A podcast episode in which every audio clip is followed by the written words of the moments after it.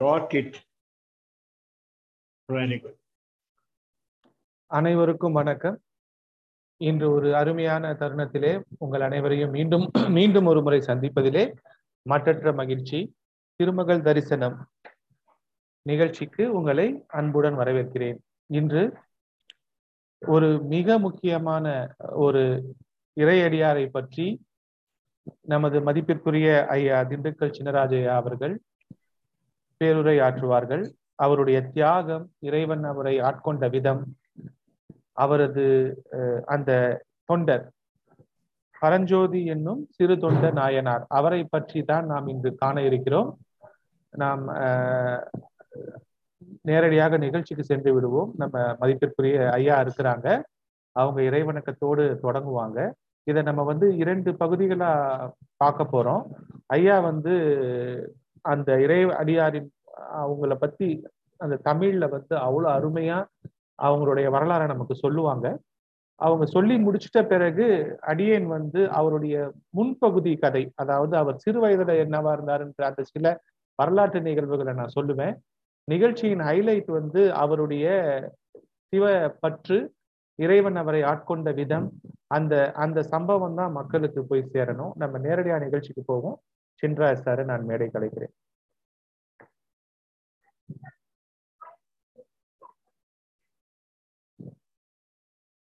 ஐந்து கரத்தனை ஆனை முகத்தினை இந்தின் இளம்பிறை போலும் ஈற்றனை நந்தி மகந்தனை ஞான கொழுந்தனை புந்தியில் வைத்தடி போற்றுகின்றேனே.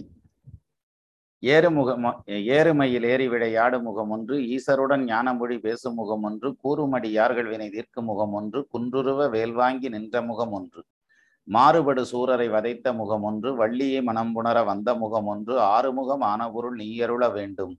ஆதி அருணாசலம் அமர்ந்த பெருமாளை. அனைவருக்கும் வணக்கம். முன்னை நன்றாக முயல்தவம் செய்கிறர் பின்னை நின்றென்ன பிறவி வருவது என்னை நன்றாக இறைவன் படைத்தனன் தன்னை நன்றாக தமிழ் செய்யுமாறேன்னு திருமூலர் பாடியிருக்கார். அதாவது நம்மளை படைச்சதுங்கிறதே வந்து ஏதாவது ஒண்ணுக்கு பிரயோஜனமா இருக்கணும். அந்த வகையில வந்து யாருக்குமே பிரயோஜனமா இல்லைன்னாலும் பரவாயில்ல கடை தேர்றதுக்காவது பிரயோஜனமா இருக்கணும். நம்மளை நம்ம ஆன்மாவை நம்ம கடை தேர்ச்சிக்கிறதுக்காவது பிரயோஜனமா இருக்கணும் அப்படின்னு சொல்லி சொல்லுவாங்க. இப்போ அந்த வகையில வந்து இன் இன்னைக்கு வந்து இந்த ப்ரோக்ராம் கேட்கல திரு பாக்யநாதன் சார் வந்து கேட்குறப்ப என்ன சொன்னார்னா நீங்கள் வந்து எனக்கு சிறுதொண்ட நாயனாரை பற்றின ஒரு விளக்க உரை வந்து பேசுங்க சார் அப்படின்னு சொல்லி சொன்னார். நான் தான் சொன்னேன் அடியார்களினுடைய பெருமையை வந்து பேசவெல்லாம் முடியாது.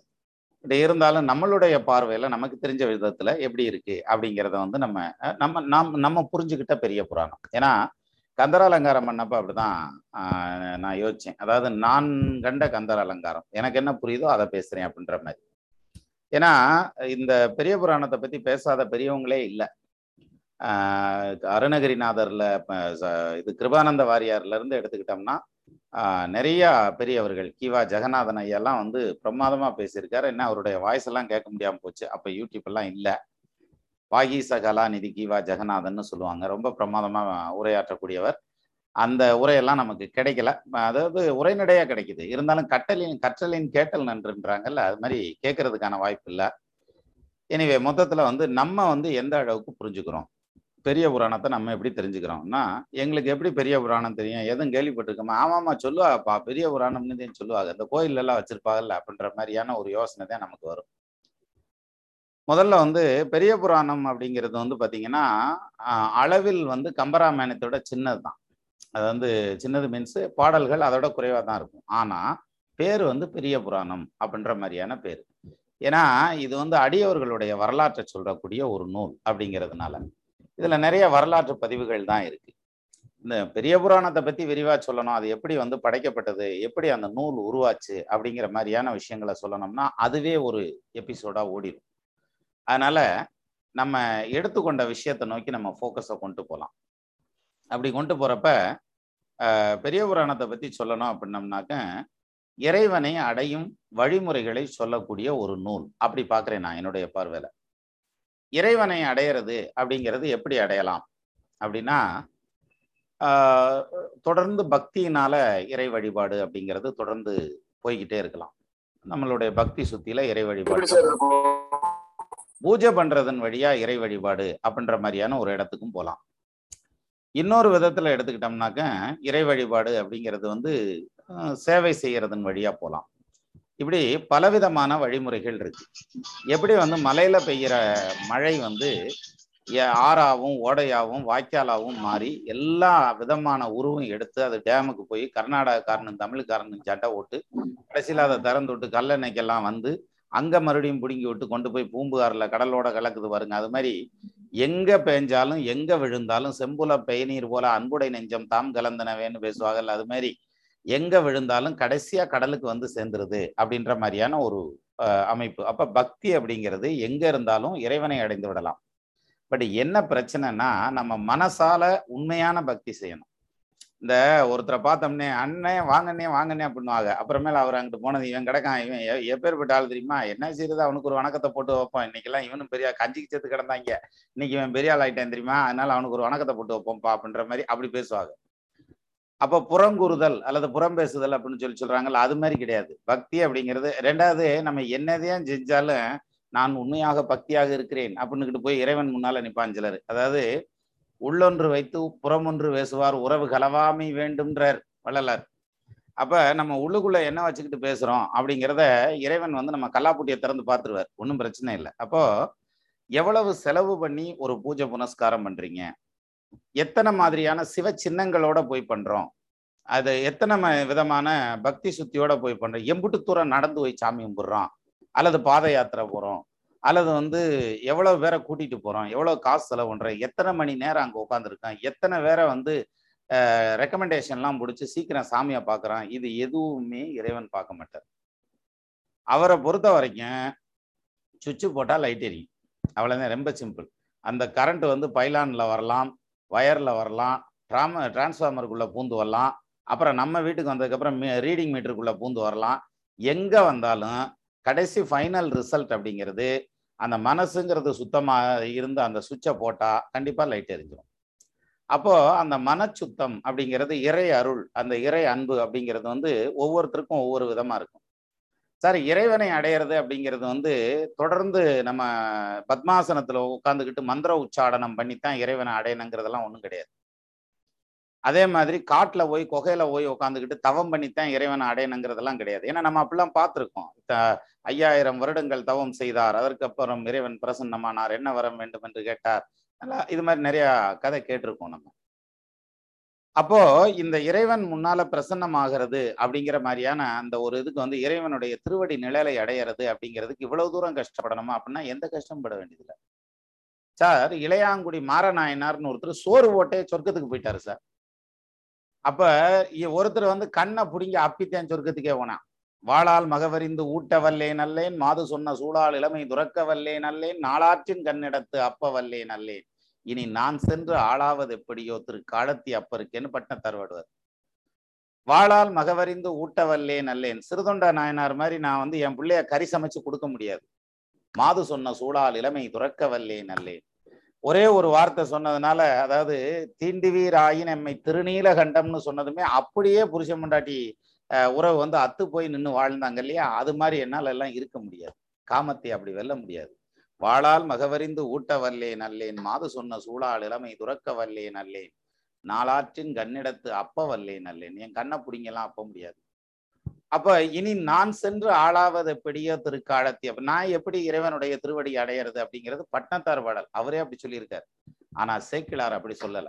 உலகலாம் உணர்ந்து ஓதற்கு அரியவன் நிலவுலாவிய நீர்மலி வேலியன் வேணியன் அழகிர் சோதியன் அம்பலத்து ஆடுவான் மலர் சிலம்படி வாழ்த்தி வணங்குவாம் அப்படின்னு ஆரம்பிக்கிறார்ல உலகலாம்னு ஆரம்பிச்சு உலகலாம்னு முடிப்பார். சோ இது சேக்கிலாருடைய கருத்துப்படி நீங்க என்ன பண்ணுனாலும் எதை பண்ணுனாலும் அது ஆஹ், புறத்தே நாலு பேர்த்துக்கு பிரயோஜனமாகக்கூடிய விதத்துல இருந்ததுன்னா நிச்சயம் நீ இறைவனுடைய திருவடி நிலையில அடைந்து விடுவாய் அப்படின்ற மாதிரியான பாயிண்ட வந்து பர்ஃபெக்டா சொல்றாரு. அப்ப பூமி பந்து அப்படிங்கிற வானம் எங்கடா இருக்குன்னாக்க மேலதான் கையை காமிப்போம் இல்லையா? ஈக்குவட்டாருக்கு பக்கத்துல இருக்கிறவன் வந்து என்ன செய்வான்? அந்த நிலநடுக்கோட்டுக்கிட்ட இருக்கிறவன் அவன் மேல கையை காமிச்சான்னா சைட்ல போற மாதிரி தெரியும். வட துருவத்துல இருக்கேன் மேல கையை காமிச்சான்னா மேல போற மாதிரி தெரியும். தென் துருவத்துல இருக்கேன் மேல கையை காமிச்சான்னா கீழே காமிக்கிற மாதிரி இருக்கும். அப்போ எங்கிட்ட இருந்து பிறப்பிட்டாலும் வானத்துக்கு தான் போறோம். எந்த டைரக்ஷன்ல போனாலும் வானத்துக்கு தான் போறோம். அது மாதிரி நம்ம உண்மையான அன்பை கொண்டு இறைவனை இது நம்ம சே- சேவிச்சுக்கிட்டு வந்தோம்னா நிச்சயமா வந்து இறைவனுடைய திருவடி நிழலை ஒரு நாள் இல்லை ஒரு நாள் அடைஞ்சிடலாம் அப்படிங்கிறத பலரும் பலவிதமா அதை சக்சஸ் பண்ணியிருக்காங்கங்கிற ஹிஸ்டரியை நமக்கு கொடுக்குறாரு இதுல பெரிய புராணத்துல. உனக்கு என்ன முடியும்? உன்னால என்ன தெரியும்? நீ கண்ணை பிடிங்க அப்ப வேணாம்டா விடுறா. அதாவது நீ வந்து பிள்ளைய கறி சமைச்சு கொடுக்க வேணாம் விடு. ஆனால் அதே சமயத்தில் உன்னால என்ன முடியுமோ அதை செய். அப்படிங்கிற அந்த ஒரு பாயிண்ட் அதை நீ உள்ளன்போட செஞ்சேன்னா போதும். நிச்சயமா இறைவனுடைய திருவடி நிழலை நீ அடைந்து விடுவாய் அப்படிங்கிற அந்த ஒரு பாயிண்ட்டை தான் நமக்கு வந்து ஆஹ், சேக்கிலார் பெருமான் வந்து பிரமாதமா எடுத்து சொல்றாரு. அதுல ஒண்ணுதான் திருத்தொண்ட திருத்தொண்டர் திருவந்தாதியிலலாம் இந்த டீட்டெயில் நிறைய இருக்கு. அதைத்தான் விரிச்சு எழுதியிருக்கார். நம்ம அதை பேசிட்டு போனோம்னா டைம் ஆகும். அதனால நம்ம இப்படி எடுத்துக்கிடுவோம். எப்படி? உம் வாளால் மகவறிந்து ஊட்டவல்லேன் அல்லேன். அப்படின்னா பிள்ளைய கறி சமைச்சு கொடுத்த ஒருத்தருடைய அந்த பக்திங்கிறது எந்த அளவுக்கு இருந்திருக்கு? நம்ம வெளியில இருந்து பாக்குறதுக்கு ரொம்ப முரட்டுத்தனமா குருட்டுத்தனமா பத்தி செஞ்சிருக்காண்டா அப்படின்ற மாதிரி இருக்கு. அப்படி கிடையாது. அந்த இடம் வந்து எந்த எந்த இடத்துல வந்து எந்த அளவுக்கு அவர் அந்த மெச்சூரிட்டி ஆயிருப்பார் அப்படின்ற மாதிரியான விஷயங்களை ஸ்டெப் பை ஸ்டெப்பா நமக்கு எழுதுறாருங்க. யாரு? சேக்லார் எழுதுறது ஸ்டெப் பை ஸ்டெப்பா எழுதுறாரு. இதுல ஆஹ், ரொம்ப சிம்பிளா சொல்லணும்னா ஒரு போர் வீரரா இருந்தார். பல போர்களில் வெற்றி கண்டார். வா இரண்டாவது புலிகேசியோட இரண்டாம் புலிகேசியோட சண்டை போடுறதுக்காக வாதாபிக்கு போனார். அங்கே வந்து சண்டை போட்டாங்க. அங்கேருந்து பிள்ளையாரை தூக்கிட்டு வந்தார். வந்து இங்கே வந்தது மன்னருக்கு வந்து இவர் பக்தி செய்கிறார் அப்படிங்கிற சிவனடியார் அப்படின்னு தெரிஞ்சு தெரியாமல் உன்னைய கொண்டு வந்து படையில சேர்த்துட்டேயா நீ போய் சிவத்தொண்டே பண்ணியான்னு சொல்லி அவருக்கு ரிலீஸ் கொடுத்து ரிட்டைர்மெண்ட் விஆர்எஸ் கொடுத்து அனுப்புறாரு. யார் அந்த அரசர்? இவர் வர்றாரு. வந்து அந்த பக்தியை செய்ய ஆரம்பிக்கிறார். அதாவது சிவத்தொண்டு செய்ய ஆரம்பிக்கிறார். இந்த ஹிஸ்டரியோட இதை இன்னும் தெளிவா நமக்கு அஹ், பாகிநாதனும் பேசுவார். இருந்தாலும் இந்த ஹிஸ்டரியோட வந்து இவர் வந்து சிவனடியாரா ஸ்டார்ட் பண்ணி வர்றார். அவர் எப்படி வர்றாரு அப்படின்னா சிவனடியார் அப்படின்னாக்க தான் வந்து தினமும் ஏதாவது ஒரு சிவனடியாருக்கு அமுது படைக்கணும். அமுது படைக்கிறதுங்கிறது சாப்பாடு ஓடுறது அன்ன சத்திரம் ஆயிரம் வைத்தல் ஆலயம்பதின் ஆயிரம் நாட்டல். பின்னருள்ள தருமங்கள் யாவும் பெயர் விளங்கி ஒடிற ஆங்கோர் ஏழைக்கு எடுத்தறிவித்தல் நாம் பாரதி. ஸோ அவரை பொறுத்த வரைக்கும் எழுத்தறிவித்தல்ங்கிறது புண்ணியம். அந்த மாதிரி இவர் வந்து டெய்லியும் யாராவது ஒருத்தருக்கு அன்னம் பாலிச்சுட்டு தான் அப்புறம் இவர் சாப்பிடுவார் அப்படின்ற மாதிரியான ஒரு கொள்கை வச்சிருந்தார். அதை எப்படி சொல்றாருன்னா திரு அமுது முன் ஊட்டி பின் உண்ணும் நிறையுடைய பெருவிருப்பால் நியதியாக கொள்ளும் துறைவழுவா வகையொழுகும் தூயதொழில் தலை நின்றார். அப்ப இதுல என்ன சொல்றாருனாக்க முன்னூட்டி பின் உண்ணும். அவங்கள முதல்ல சாப்பிட சொல்லி அதுக்கப்புறம் தான் சாப்பிடக்கூடியது.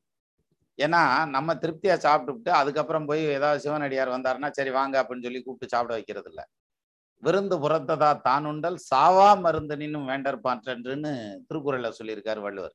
இல்லையா?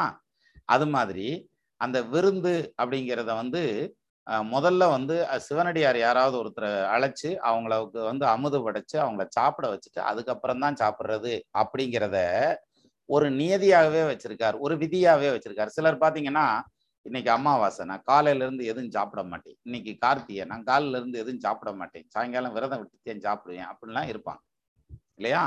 இன்னும் கொஞ்சம் காலம் போயிடுச்சுன்னா அப்படி இல்லாம விரதம் இருந்தாங்க அப்படின்னு கேட்குற மாதிரிலாம் ஆகி போயிடும் இன்னும் கொஞ்சம் நாள் போச்சுன்னா. பட் இருந்தாலும் அந்த மாதிரியான ஒரு சூழ்நிலை அதாவது இறைவனுடைய திருவிருப்பு அதாவது அந்த இறைவன் மேல மேல கொண்ட பக்தியினால இறை அடியார்கள். ஏன்னா இறை அடியார்கள் அப்படிங்கிறது இறைவனை விட மேலே சார் இறைவனுக்கு கீழே இல்லை. இறைவனை விட மேலே. சரியா? கூடும் அன்பினால் கும்பிடுதலை அன்றி வீடும் வேண்டார் விரலி வீங்கினார்னு ஒரு கவி உண்டு. அதாவது என்னன்னா சிவபெருமான் பாக்குறாரு வா நீ ரொம்ப நேரம் வந்து ரொம்ப காலம் பக்தி பண்ணிட்ட. வா உன்னைய வந்து வீடு வேறு கொடுக்குறேன் ஏ பேசாமரியா நீ? நான் என்ன அதுக்கு வீடு வேறு வேணும் நான் உன்கிட்ட வந்து கும்பிட்டுருக்கேன் கூடும் அன்பினால் கும்பிடுதலை அன்றி. உன்னைய வணங்குறேன் பத்தியா? எனக்கு அதுல இன்பம் இருக்கு. நீ எனக்கு அதை கொடுப்ப இதை கொடுப்பேன்லாம் நான் உன்னைய வந்து ஒன்றும் கும்பிடலையே நீ உன் வேலையை பாரு நான் என் வேலையை பார்க்குறேன் அப்படின்ற மாதிரி சொன்ன ஆள்லாம் இருக்கான்.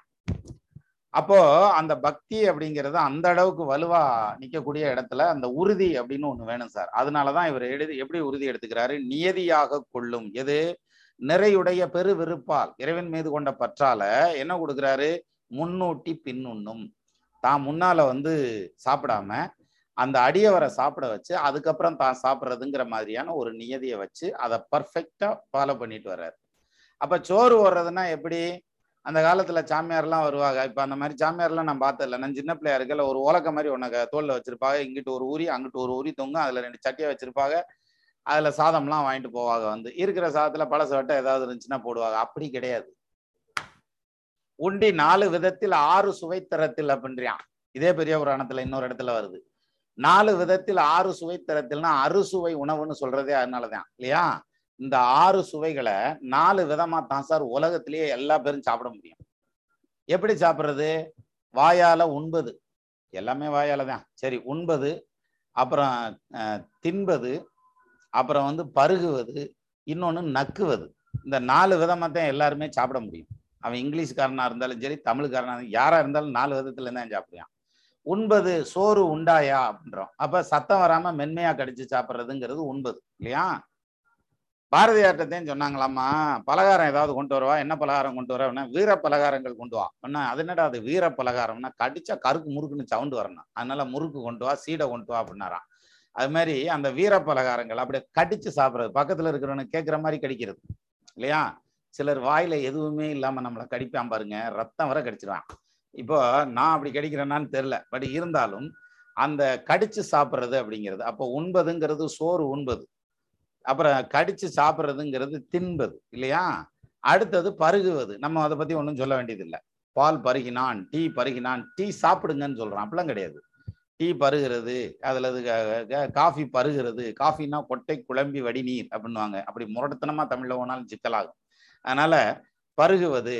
அப்போ உண்பது கடிப்பது பருகுவது அப்புறம் நக்குவது. தேனை என்ன செய்வீங்க? கடகடன்னு ஊத்துறதா?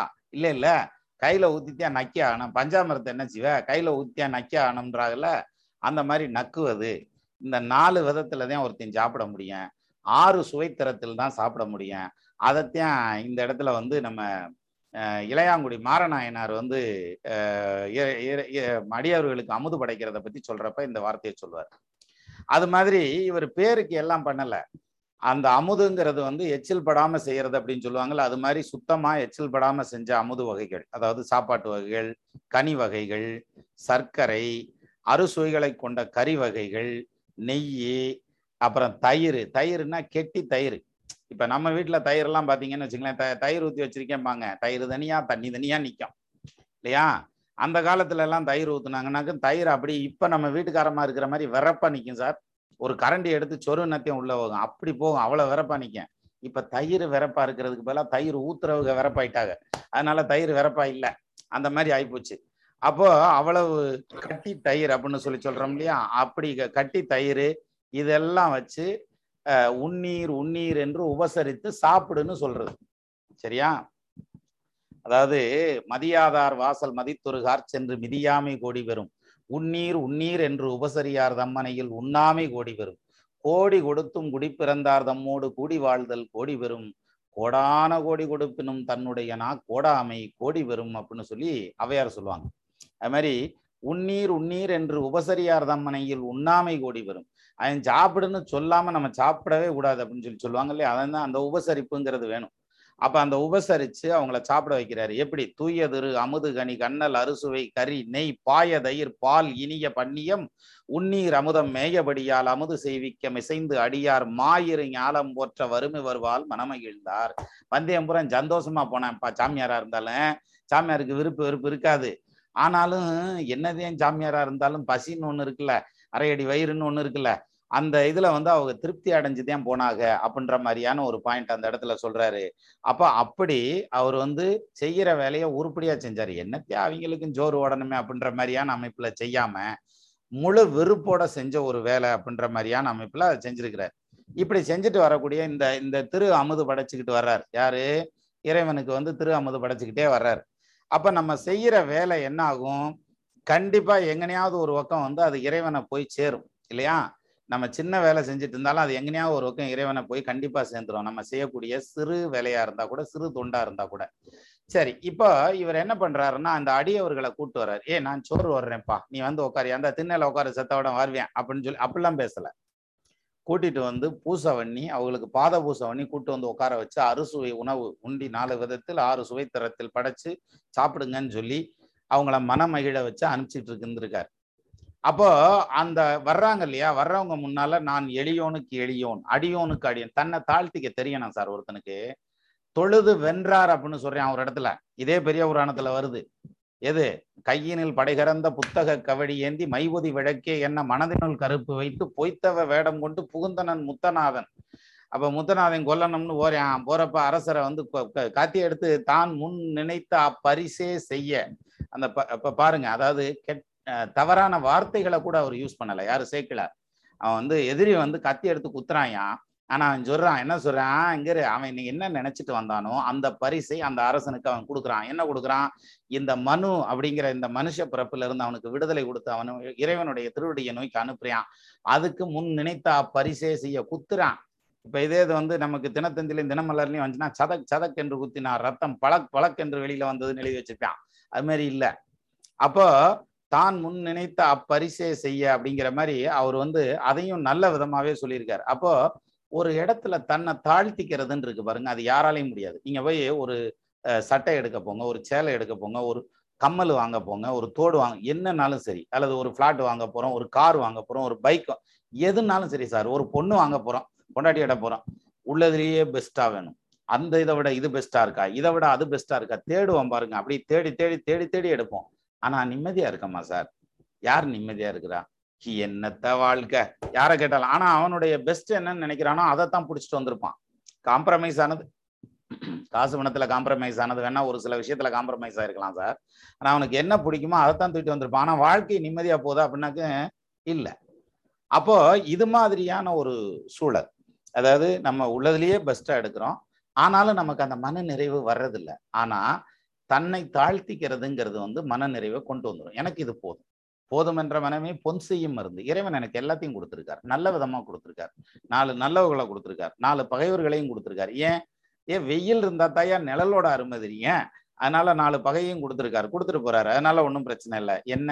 அதாவது ஆஹ் நட்டு வச்சேன் தண்ணி ஊற்றுவேன்னு சொல்லுவாங்க இல்லையா? அது மாதிரி நிச்சயமா நமக்கு அதுல இது வரும் அப்படிங்கிற மாதிரியான அமைப்புல தன்னை தாழ்த்திக்கக்கூடிய தன்னை தாழ்த்தக்கூடிய மனம் அப்படிங்கிறதுக்கு எல்லாத்துக்கும் வராது சார் நான் உங்களுக்கும் வர்றதுக்கு வாய்ப்பு இல்லை எனக்கும் வர்றதுக்கு வாய்ப்பு இல்லை. ஏன்னா நாந்தியம் பெஸ்ட் நாந்தியம் சிறப்பு நாந்தியம் பெஸ்ட்டா எல்லாத்தையும் பண்றேன் வைக்கிறேன் அப்படின்ற மாதிரியான ஒரு விஷயங்கள். நான் ஒரு ஆஃபீஸில் வேலை பார்க்குறேன்னா என்னைய போல ஏன் வேலை பார்க்குறேன்? அவன் ஓபி அடிச்சுட்டுல தெரியான் இவர் எந்திரிச்சு காப்பி குடிக்க போயிருப்பாரு அது ஓபி கிடையாது. ஆனா அவன் வெளியில போனான்னாக்கா அது ஓபி அடிக்கிற மாதிரிலாம் தெரியும் அப்படின்ற மாதிரியான அமைப்புல சொல்லுவோம் இல்லையா? அவர் அப்படி சொல்லல. தன்னை தானே தாழ்த்திக்கிட்டே தாழ்த்திக்கிட்டே வந்து எல்லாத்தையும் இறைவனை அடியாரா வணங்கிட்டு இருந்தனால பரஞ்சோதியார் சிறுதொண்டருங்கிற பேருக்கு வர்றார். அந்த தொண்டர் அப்படிங்கிறதே சிறுதொண்டர் அப்படிங்கிறதே தன்னை மிகச்சிறியவனாகவும் எளியனாகவும் நினைச்சிட்டு அவரு அடுத்தவங்களை தாழ்ந்து போறதுனால வரக்கூடியதுதான் சிறுதொண்டர் அப்படின்ற பேர் அவருக்கு ஏற்பட்டுச்சுன்னு சொல்றான். சீதமதி அரவினுடன் செஞ்சடை மேல் செறிவித்த நாதன் அடியார் தம்மை நயப்பாட்டு வழிபாட்டால் மேதகையார் அவர் முன்பு மிகச்சிறியராய் அடைந்தார். மிகப்பெரியவர்கள். யாரு? இந்த வேதம் படித்தவர்கள். ஆஹ் சிவனடியார்களாக சிவனடியார்களா இருக்கிறவர்கள் வந்து மி- மிக மிகப்பெரியவர்கள் அப்படிங்கிற ஒரு எண்ணத்துல இவர் மிகச் சிறியாராய் அடைந்தார் ஆதலினால் சிறுதொண்டர் என நிகழ்ந்தார் அவனியின் மேல். அவர் பேர் வச்சுக்கல சார். அந்த பேர் வந்து அவருக்கா தான் தானா வந்த பேர். எது? அடுத்தவர்களை பணிஞ்சு போறதுங்கிறது. அதனாலதான் எல்லோருக்கும் நன்றாம் பணிதல். அவருள்ளும் செல்வர்க்கே செல்வம் தகைத்து அப்படின்னா. எல்லாத்துக்கும் நல்லது. எது? பணிஞ்சு போறதுங்கிறது தன்னை பணிந்து போறது நம்மளை நம்ம தாழ்த்திக்கிட்டு போறதுங்கிறது எல்லாத்துக்குமே நல்லது.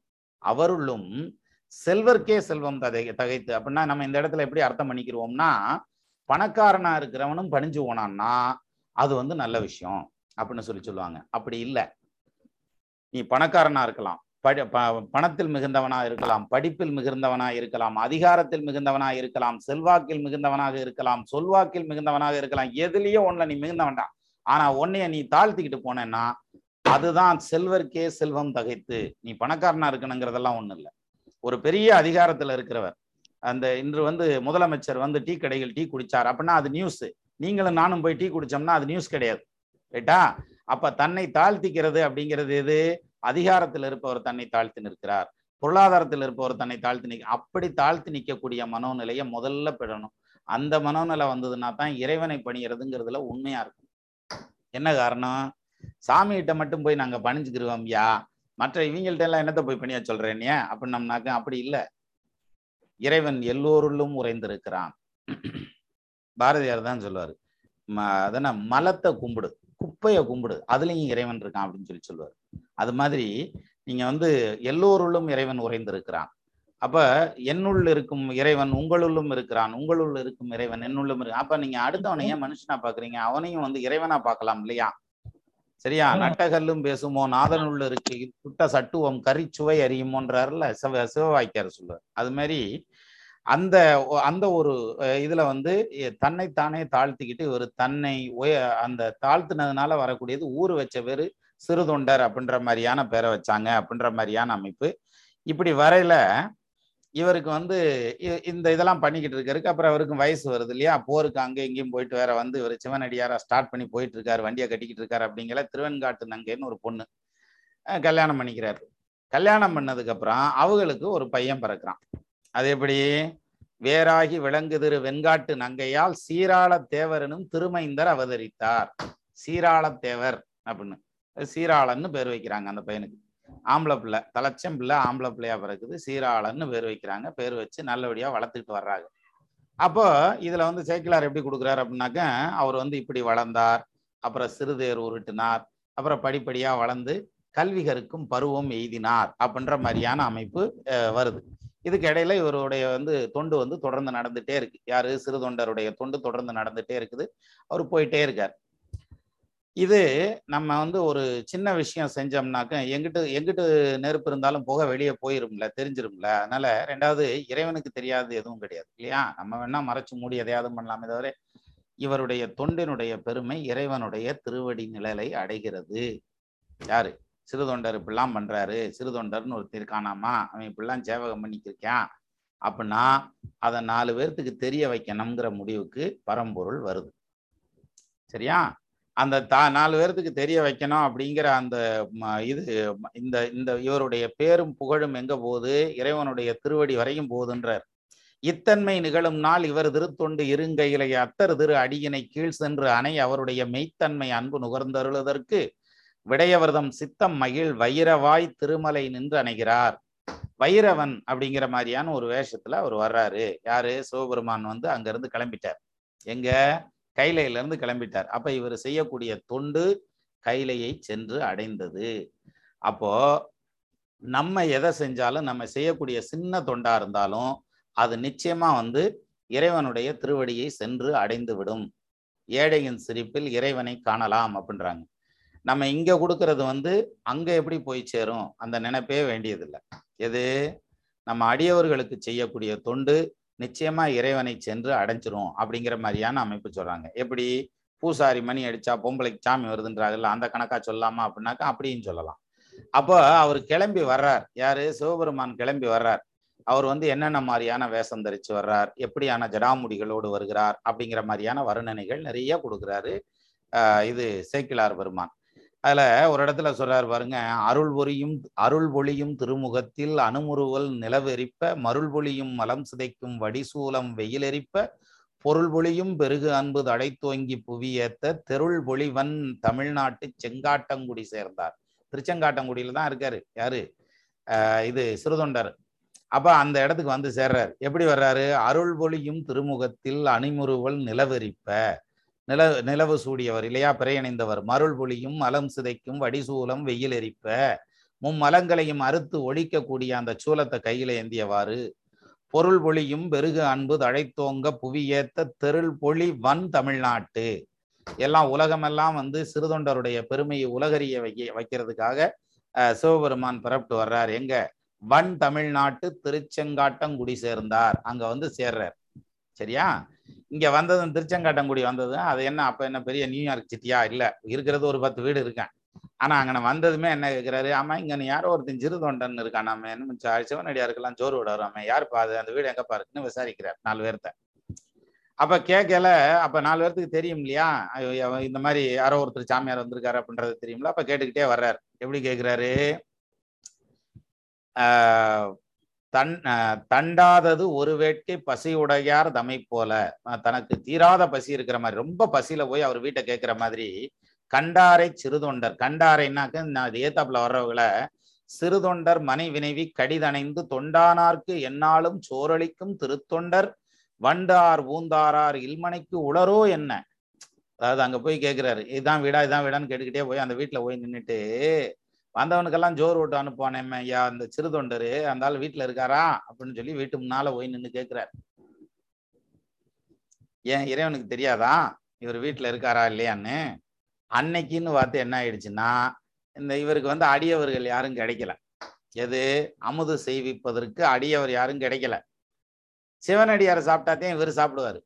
அப்ப நான் தேடியாவது போய் பாட்டு வரேன் யாராவது வர்றாங்களா அப்படின்னு சொல்லிட்டு இவர் தேடி போயிட்டார். யாரு? சிவனடியாரை தேடி போயிட்டார். எங்கனையாவது ஒருத்தர் தென்பட்டாங்கன்னா பிடிச்சி இழுத்துட்டு வந்து கூட சாப்பிட வச்சுட்டு அப்புறம் சாப்பிட்டுக்கரலாம் நம்ம அப்படின்ட்டு பிறப்பிட்டு போயிட்டார். இங்கே இவர் வந்து நிற்கிறார் ஐயா வீடியோ தெரியவில்லை. போச்சுரா இது என்னடா வம்பா இருக்கு? ஜெயபாலன் சார் சொல்றார். அப்போ இவர் வந்து வெளியில போயிடுறாரு. எங்க போயிடுறாரு? இது சிவனடியாரை தேடி போயிடுறாரு. இங்க வர்றாரு. சிவபெருமான் வந்து நிற்கிறாரு ஏப்பா வர்றவனுக்கெல்லாம் ஜோறு வருவாராமே? அந்த திருத்தொண்டர் வீடு இருந்துச்சு. சி என்ன சிறுதொண்டர் வீடு தானா? அப்படின்னு சொல்லி கேட்டதான் எங்க எங்கன்னு கேட்க இந்த வீடு தான் காமிச்சாரா. அங்க போய் நின்று அவர் இருக்காரா? அப்படின்னதான் அங்கேருந்து ஆஹ் அந்த சந்தன தாதின்னு சொல்லி ஒரு வேலைக்கார பொண்ணு. அந்த வே அந்த உங்க வீட்டில் இருக்கக்கூடிய ஹவுஸ் மெய்டு அந்த பிள்ளை வருது வெளியில வர்றாங்க. வெளியில வந்து யார் வந்திருக்கா? அப்படின்னு பார்த்தா ஒரு சிவனடியார் நிற்கிறார் ஐயா ஆமாங்கய்யா இது தாங்கய்யா சிறுதொண்டர் நாயனாருடைய வீடு. நீங்க உள்ள வாங்க உட்காருங்க. அவர் உங்களை மாதிரி ஒரு அடியவரை காணானு தேடி போயிருக்காரு. போய் கூட்டு வரேன்ட்டு போயிருக்காரு. இன்னும் நீங்க வந்தீங்கன்னா உங்களை பார்த்தா நம்ப சந்தோஷப்படுவார். செத்தோட உட்காருங்க வந்துடுவார் அப்படின்னதான் அவர் சொல்லியிருக்காரு. நான் வந்து பெண்கள் மட்டும் இருக்கிற மனையில் வந்து உள்ள வர மாட்டேன் எனக்கு அது சரியா வராது. நான் வந்து அப்படிலாம் வர மாட்டேன் நான் வந்து வடக்க ரொம்ப தொலை தூரத்துல இருந்து வர்றேன். எங்க உத்தராவதியிலிருந்து வர்றேன். வடக்க இமய இமயமலைன்னு வச்சுக்கிருவோமே அங்கேருந்து வர்றேன். அதனால நான் வந்து இது பெண்கள் தனித்திருக்கிற இடத்துல எல்லாம் வந்து இருக்க மாட்டேன் அப்படின்னு சொல்லி சொல்றாரு. உடனே அந்த அம்மா ஓடி போய் திருவெண்காட்டு நங்கைகிட்ட சொல்லுது. யாரு? சிறுதண்டோருடைய ஒய்ஃபிட்ட சொல்லுது. உடனே அந்த அம்மா வெளியில வந்து அம்மா ஐயா வாங்க வெயிட் பண்ணுங்க அப்படின்னு தான். அதெல்லாம் முடியாது. நான் இருக்க மாட்டேன். நான் வேணா ஒன்று செய்கிறேன் கோயிலில் போய் மரத்தடியில் உக்காந்துட்டு இருக்கேன் நான். நான் நீ அங்கே கோயிலுக்கு வர சொல்லு. அவர் வந்தாருன்னா சிறுதொண்டர் வந்ததை அங்கே வர சொல்லு அப்படின்னு சொல்லிட்டு ஒரு கோயிலில் வந்து உட்காந்துட்டார் சரியா? அப்போ அதாவது இந்த சிறுதொண்டர் வெளியே போனார் பாருங்க. அவர் தேடிட்டு திரும்பி வர்றாரு. யாரும் கிடைக்கல. ஏன்னா இங்கே தான் அவருக்கு டெஸ்ட் நடந்துகிட்டு இருக்கே பரீட்சை நடந்துட்டு இருக்கே அப்புறம் எப்படி கிடைக்கும்? அங்க இருந்து வர்றாரு. வந்ததும் மனைவியை கூப்பிட்டு இந்த மாதிரி ஒருத்தருமே கிடைக்கலப்பான்னு ஒன்றும் கவலைப்படாதையா இங்கே ஒருத்தர் வந்தார்.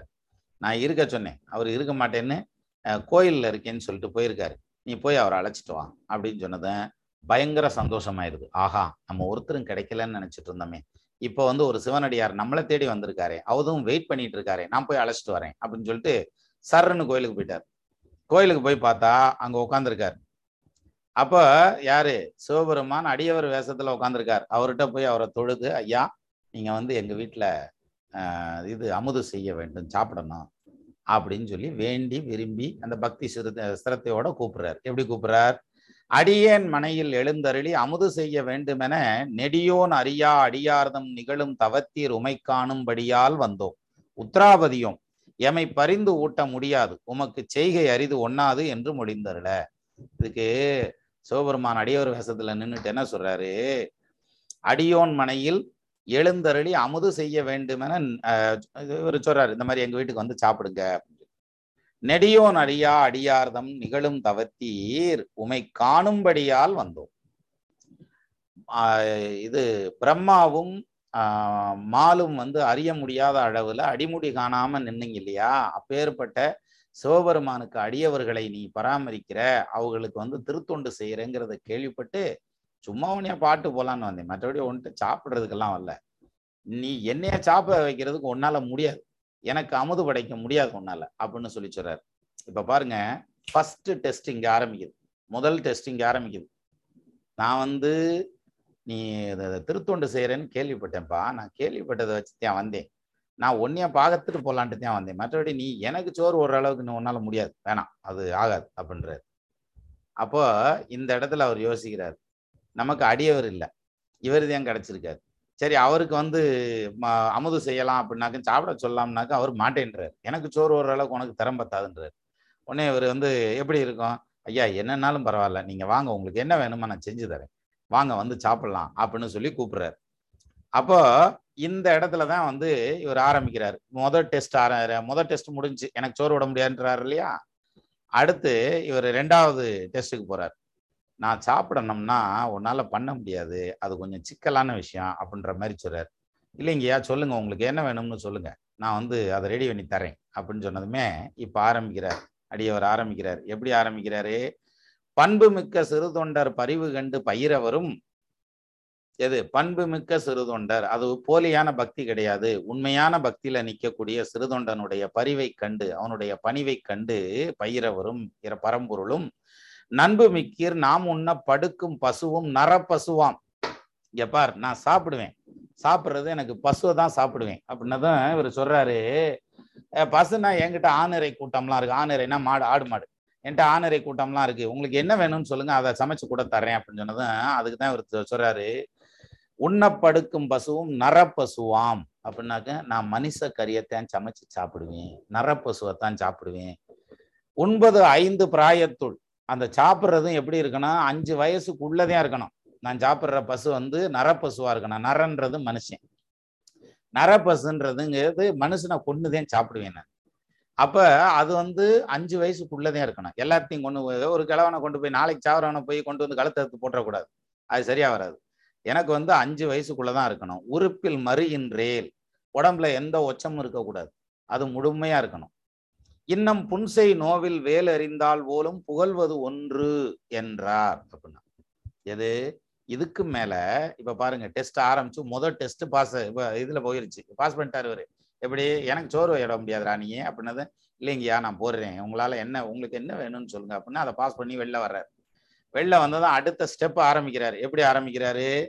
நான் சாப்பிட்றது வந்து நரப்பசு தான் சாப்பிடுவேன். மனித கறி தான் சாப்பிடுவேன். சரி அப்படித்தான் எதையாவது செஞ்சா போகுது அப்படின்னு வாக்கையில அந்த நரப்பசு எப்படி இருக்குன்னா அஞ்சு வயசுக்குள்ளதான் இருக்கணும். மனுஷனா இருக்கிற அந்த குழந்தையா இருக்கணும். அஞ்சு வயசுக்குள்ள இருக்கும் அந்த குழந்தையும் எதுவும் குற்றம் குறை இல்லாத குழந்தையா இருக்கணும். ஏதாவது முடியாத குழந்தையா இருந்தால் அதை கொண்டு வந்து போட்டுட்டேன்னா அதனால குற்றம் குறை மாசு மறுவில்லாமல் இருக்க வேண்டும் அப்படின்ற மாதிரியான ஒரு இதுல இருக்கணும். இன்னும் புன்சை நோவில் வேலறிந்தால் போலும் புகழ்வது ஒன்று உண்டு. இதுக்கு மேல இன்னொரு விஷயம் இருக்கு. அப்படின்றாரு. அந்த இன்னொரு விஷயம் எப்படி இருக்கான்? புண்ணுல வேலை சொருகின மாதிரி இருக்கான் புன்சை நோவில் வேலெறிந்தால் போலும் புகழ்வது ஒன்று என்றார். இப்ப அப்படியே நேரா ஓவர் டு கம்பர் போங்க. எண்ணிலா அருந்தவத்தோன் இயம்பிய சொல் மருமத்தின் எரிவயல் வாய்ந்த புன்னிலாம் பெரும்புலையில் களம் நுழைந்தாளன செவியில் புகுதலொடும் உன்னிலாவிய துயரம் பிடித்து உந்த ஆறுயிர் நின்று ஊசலாட கண்ணிழந்தான் வெற்றிழந்தான் என உழைந்தான் காலவேளான். அப்படின்னு ஒரு கவி உண்டு. இல்லையா? பார்த்துருப்போம் நம்ம. நிறைய பா அந்த கவி சொல்லியிருப்பேன்னு நினைக்கிறேன். அதாவது எண்ணிலா அருந்தவத்தோன் நியம்பிய சொல்.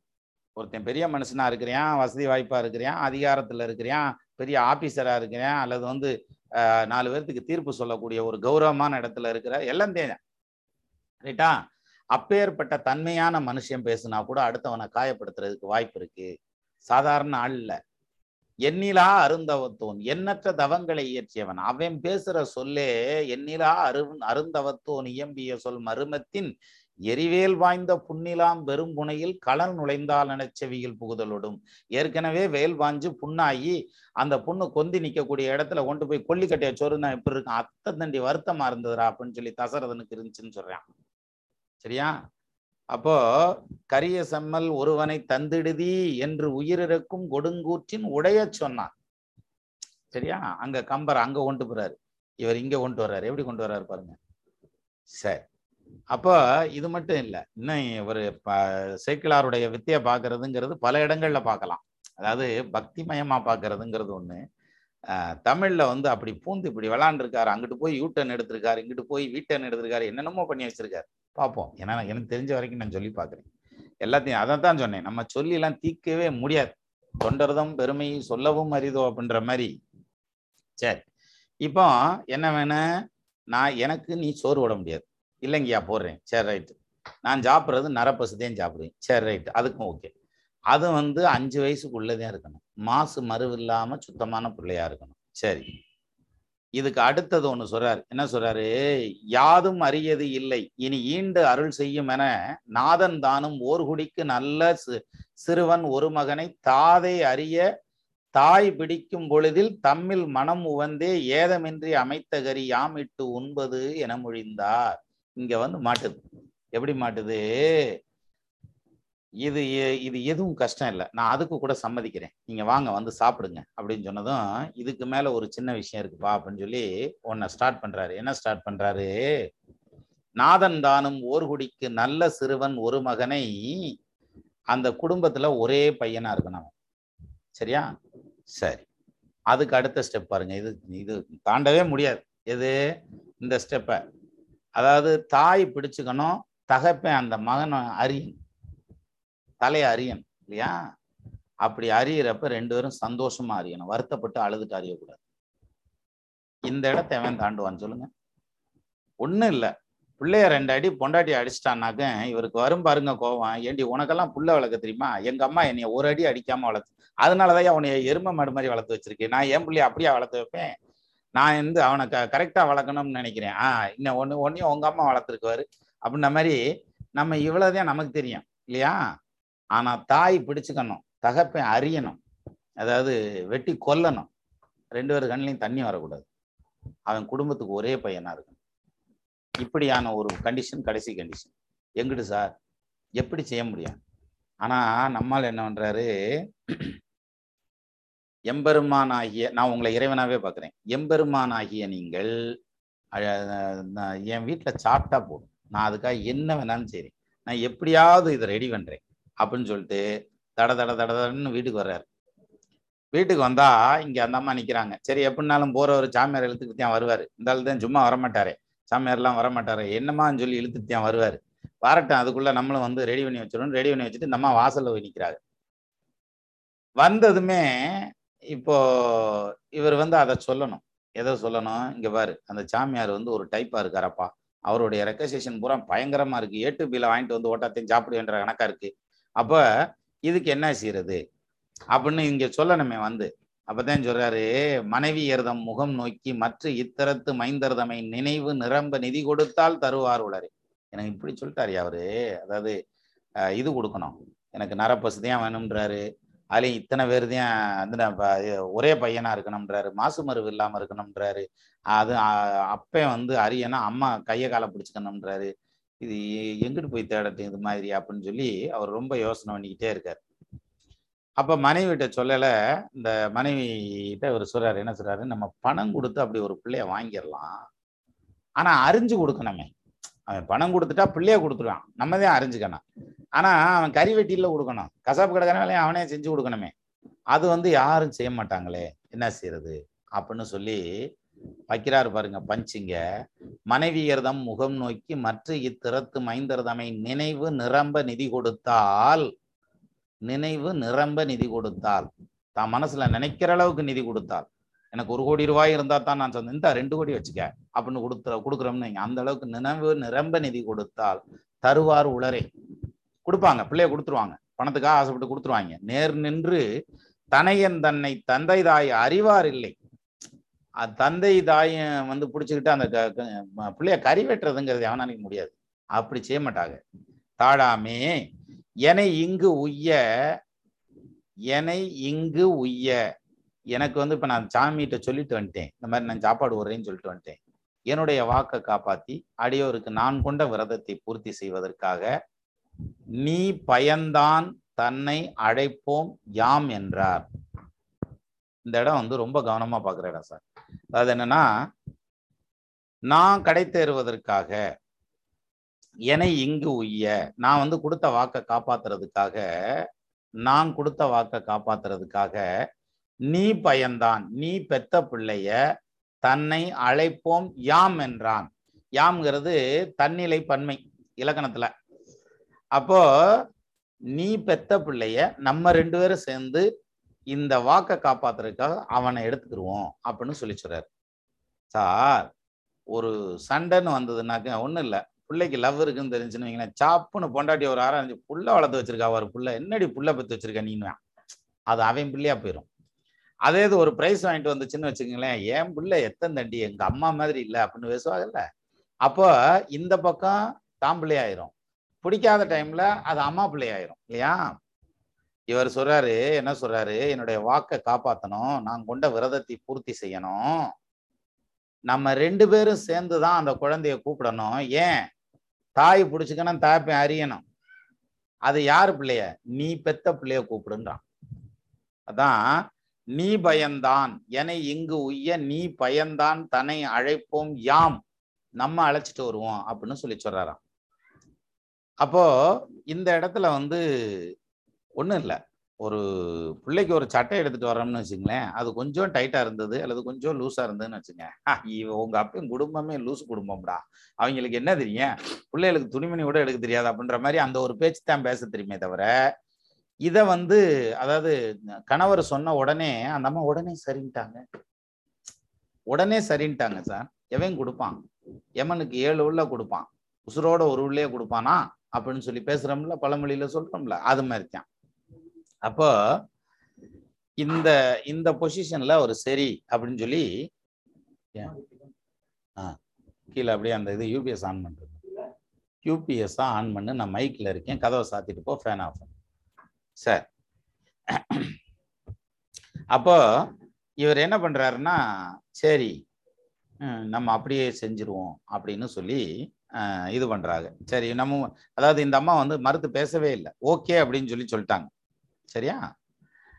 அப்போ இந்த இடத்துல வந்து உடனே பள்ளிக்கூடத்துக்கு போய் அவரை கூப்பிட்டு வர்றாங்க. யாரு? சீராளன். திருத்தொண்டருடைய இதுன்னு சிறுதொண்டருடைய பிள்ளை பேர் சீராளன்னு பார்த்தோம் இல்லையா? அந்த சீராளனை போய் கூப்பிட்டு வர்றாங்க பள்ளி அப்படிங்கிறதெல்லாம் வந்து எப்படி இருக்கும்னா ஸ்கூலுங்கிறது ஊரை விட்டு கொஞ்சம் தள்ளி இருக்கும். அந்த பள்ளி அப்படிங்கிறது சமணர்கள் காலத்துக்கு அப்புறம் வந்ததுன்னு கூட சொல்றாங்க. வரலாற்று ஆய்வாளர்கள் சொல்றது. அதாவது அவங்க இப்ப பள்ளி கொண்ட பெருமாள் அப்படின்னாக்க பெருமாள் ஜம்முன்னு படுத்திருப்பார் இல்லையா? பெரிய ஒரு சோபா செட்டை போட்டு படுத்திருப்பார்ல. அது மாதிரி இந்த பள்ளி அப்படிங்கிறது வந்து அவங்க படுக்கிற இடம். யார்? சமணர்கள் வந்து தங்குறது படுக்கிறதுக்கான இடம். அவங்க எல்லாருமே கல்வி அறிவோட இருந்தனால பிள்ளைங்களை எல்லாம் கூப்பிட்டு அங்கே கூப்பிட்டு வச்சு சொல்லி கொடுத்துட்டு இருந்தாங்க. அதனால பள்ளிக்கு போறதுங்கிறது பள்ளிக்கூடம் போறதுன்னு ஆகி இப்போ ஸ்கூல் அகாடமி அப்படின்னு விதவிதமா வரும் அது மாதிரி அந்த குழந்தை வந்து பள்ளிக்கூடத்துல இருக்கு. நேரா போறாங்க. போய் பிள்ளைய கூப்பிட்டு வர்றதுக்காக போறாங்க. போனதும் அந்த பிள்ளை அவங்க அப்பனை பார்த்து சரட்டுன்னு ஓடியாரேன் இது எல்லா இடத்துலையும் நடக்கும். நம்ம பிள்ளைகளும் ஸ்கூல் விட்டு வந்ததுக்கப்புறம் அந்த ஸ்கூல் பெல் அடிச்சதுக்கப்புறம் வெளியில நிற்பாங்க பிள்ளைகளை கூப்பிடுறதுக்கு. அந்த பிள்ளைய ஒடியார வேகத்தை பார்க்கணுமே என்னமா அங்கே பூரா போயில அந்த ஆறு மணி நேரமா கட்டி வச்சே அடிச்ச மாதிரியே ஒடியாருவாளுங்க அந்த பிள்ளைங்க ஒடியாரது தட தடன்னு ஒடியாரு தாய் தாப்பனை பார்த்ததும். அப்படியான பாசத்துல அந்த பிள்ளை ஒடியாரு யாரு? சீராளன் வந்து ஒடியாரான் அவனை அள்ளி எடுத்துக்கிட்டு வர்றாரு. வந்து இந்த கழுத்துல போட்டிருக்க ருத்ராட்ச கொட்டையில இருக்க தூசி எல்லாம் தொடச்சி எடுத்து அருணாக்கயிறுல இருக்க தூசி எல்லாம் தொடச்சி எடுத்து அவனை நல்லா குளிப்பாட்டி குளிப்பாட்டினதும் பிள்ளைகளுக்கு வந்து தாய்மாருக்கு வந்து அந்த பிள்ளைகளை குளிப்பாட்டி பவுர் அடிக்கல ஆட்டோமேட்டிக்காக அந்த முத்தம் கொடுப்பாங்க இல்லையா? உச்சி மூறுதல் அப்படின்னு சொல்லுவாங்க. இப்போ இங்க சீராளனை குளிப்பாட்டுறாங்க. ஆனா முத்தம்லாம் கொடுக்கல. ஏன் கொடுக்கல? அது இறைவனுக்கு படைக்கப்பட வேண்டிய ஒரு பண்டம் இல்லையா? அதுல வந்து நம்ம எச்சில் பற்றக்கூடாது அப்படிங்கிறதுனால அவங்க முத்தம் கூட கொடுக்கல. உச்சி மோரல கட்டி அணைக்கல. அப்படியே வந்து குளிப்பாட்டி ரெடி பண்ணி நேராக கொண்டு போறாங்க. கொண்டு போய் முன்னால வச்சு ஏதாவது பண்ணிட்டோம்னா கறி சமைச்சிட்டோம்னா உலகம் வந்து இதை புரிஞ்சுக்காது. உலகத்துக்கு அந்த மெச்சூரிட்டி கிடையாது நமக்கு இருக்கிற அளவுக்கு. அதனால கொஞ்சம் தனியா போயிடுவோம் அப்படின்னு சொல்லி இந்த புழக்கடைக்கு போயிடுறான் புழக்கடைக்கு போய் அம்மா காலை பிடிச்சிக்கிறா சார். காலை வந்து இடுக்கிக்கிறா. இந்த இந்த இதுல காலை இப்படி குத்த வச்ச உட்காரையில் இந்த காலுக்கும் உடம்புக்கு நடுவுல அந்த குழந்தையோட காலை விட்டு அப்படி பிடிச்சிக்கிறது இடுக்கிக்கிறது. இந்த ரெண்டு கையிலையும் அந்த குழந்தையோட கையை பிடிச்சிக்கிறான் சரியா? சிறுதொண்டர். அவ அப்பன் ஜீராளன் கருத்தை கழுத்தை அறுக்கிறான். இந்த இடத்துல விளக்குறை திருவிக்கா கொடுத்துருக்காரு பாருங்க. அப்படி சும்மா பக்கம் பக்கமாக கொடுத்துருக்காரு. இந்த இன்சிடென்ட்டுக்கு கொடுத்துருக்கிறது. அந்த இடம் வந்து அவ்வளோ கொடுத்துருக்காரு. சே நம்ம ஷார்ட்டாகவே சொல்லுவோம். இனிய மழலை கின் கின் கால் இரண்டும் மடியின் மடியின் புடை இடுக்கி கனிவாய் மைந்தன் கையிரண்டும் கையால் பிடிக்க காதலனும் நனி நீடு உவகை உருகின்றார் என்று மகிழ்ந்து நகை செய்ய தனி மாமகனை தாதையர் கருவி கொடுதலை அறியர். கொடுதலை அறிவார். அதாவது இந்த இடத்துல ஒரு விஷயம் பின் எடுத்திருக்காரு பாருங்க. அதாவது நனி நீடு உவகை உருகின்றார். அவங்க அம்மா காலை இப்படி இடுக்கிக்குது கையை இப்படி பிடிச்சிக்குது. தலையை பிடிச்சி அறிய போறாரு தகப்பேன். சின்ன பிள்ளை சார் அதுக்கு என்ன தெரியும்? சிரிக்கிறான். யாரு? அம்மா அப்பா விளாடுறாங்க. தூக்கி போட்டு விளாடுவாங்கல்ல அது மாதிரி விளாடுறாங்கன்னு சின்ன பிள்ளை சிரிக்கிறான். சரி. நகை செய்ய தனி மாமகனை இந்த வார்த்தையை கவனிங்களேன். தனி மாமகனை. தனிங்கிறது ஒப்பற்றவன் உயர்வற்றவன் அப்படின்ற மாதிரியான இடம். இதுக்கு முன்னாலும் சரி இதுக்கு பின்னாலும் சரி எவனும் பிள்ளைய கறி சமைச்சு கொடுத்துருக்க மாட்டாயா அப்பேற்பட்ட ஒரு மகன் தனி மகன். இவனுக்குன்னு தனியான சிறப்பு உண்டு சீராளனுக்கு இல்லையா? வேற எவனும் கறி சமைச்சு கொடுத்துருக்க மாட்டான். இதுக்கு பின்னும் கிடையாது முன்னும் கிடையாது. அப்படியேப்பட்ட ஒரு தனிப்பெரும் பெருமை மா மகனை அது என்ன மா மகனை? தனிப்பெரும் மகனைன்னு சொல்லிட்டு போக வேண்டியதுனே அது என்ன மா மகனை? இந்த ஒரு பையன் இல்லைன்னா சிறுதொண்டர் கிடைத்தர முடியாது. எது? இறைவனுடைய திருவடி நிழலை அடைய முடியாது. இறைவனுடைய திருவடி நிழலை அடையிறதுக்கு கேட்வேன்னு சொல்றதுக்கு சீராளன் தான் இருக்கான். அந்த சீராளம் தான் தன்னுடைய தகப்பனை தன்னுடைய தாயை தான் வீட்டில் வேலை செஞ்ச வேலைக்காரிய தன்னை எல்லாத்தையும் கடைத்தேற்றக்கூடிய ஒரு இடத்துக்கு கொண்டு போகக்கூடிய தன்மை அப்படிங்கிறது யார்கிட்ட இருக்கு? அஹ் சீராளன்ட்ட மட்டும்தான் இருக்குது. அதனாலதான் மாமகன் அப்படின்னா. சரியா? நம்ம வீட்டில் பார்த்தீங்கன்னா நீ என்ன மார்க் எடுத்திருக்க? மக்கு மகன் அப்படின்னு சொல்லுவோம்ல அது மாதிரி அது மா மகன் அப்படின்னு பேசியிருக்காரு. யாரு? ஷேக் சேக்லார் பேசின வார்த்தை சார் இது. மகிழ்ந்து நகை செய்ய தனி மா மகனை தாதையர் கருவி கொடுதலை அறிவார். கருவியை எடுத்து அறிஞ்சிட்டார். யாரு? சிறுதொண்டர் வந்து தன்னுடைய மகனை வந்து அறிஞ்சிட்டார். அறிஞ்சதுக்கு அப்புறம் என்ன பண்றாருன்னா ஆஹ் தலையை எடுத்து தனியா வச்சுட்டு தலையை சாப்பிட மாட்டாங்க. அதனால உடம்பெல்லாம் வெட்டி கூறு ஓட்டு தனித்தனியாக கழிக்கிறதெல்லாம் கழிச்சு ஒரு சட்டியில் கொண்டு போய் அவங்களுக்கு கழுவி கிழுவி சட்டியில் கொண்டு போய் போட்டு சமைச்சு அதை எப்படி சமைக்கிறாங்களாம்? நம்ம நினச்சிக்கிட்டு இருக்கான்.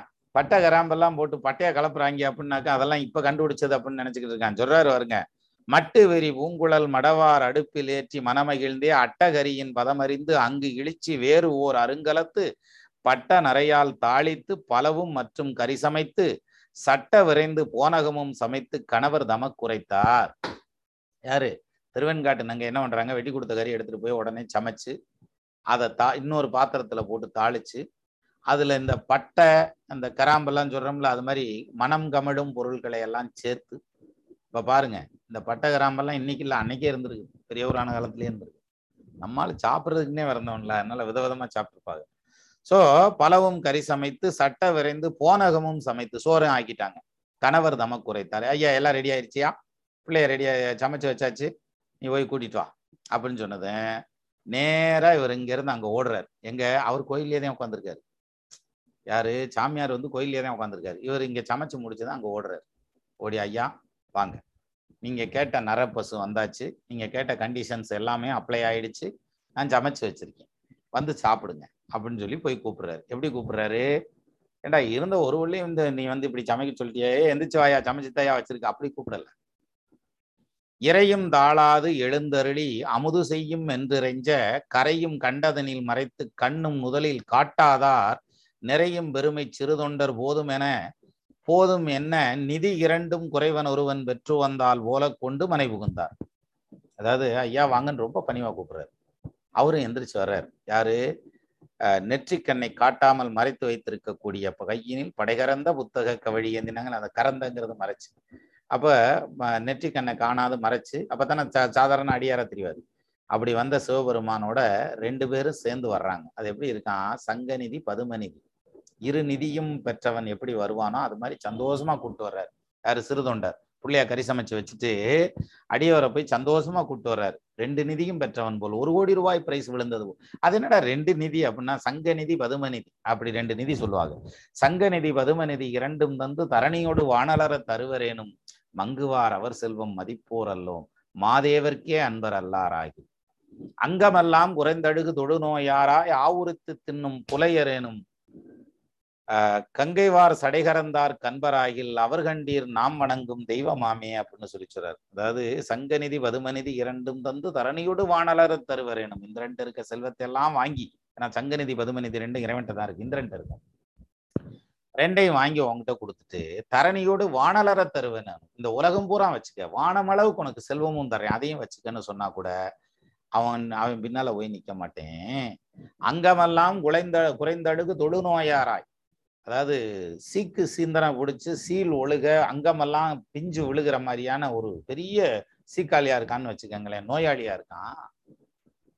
அந்த அங்கமெல்லாம் குறைந்தழுகு தொழுநோயாராய் ஆவுரித்து தின்னும் புலையரேனும் கண்டதையும் சாப்பிடக்கூடிய ஒரு புலையராய் இருந்தால் கூட ஆவுரித்து தின்னும் புலையரேனும் கங்கைவார் சடைகரந்தார் கண்பராயிர்.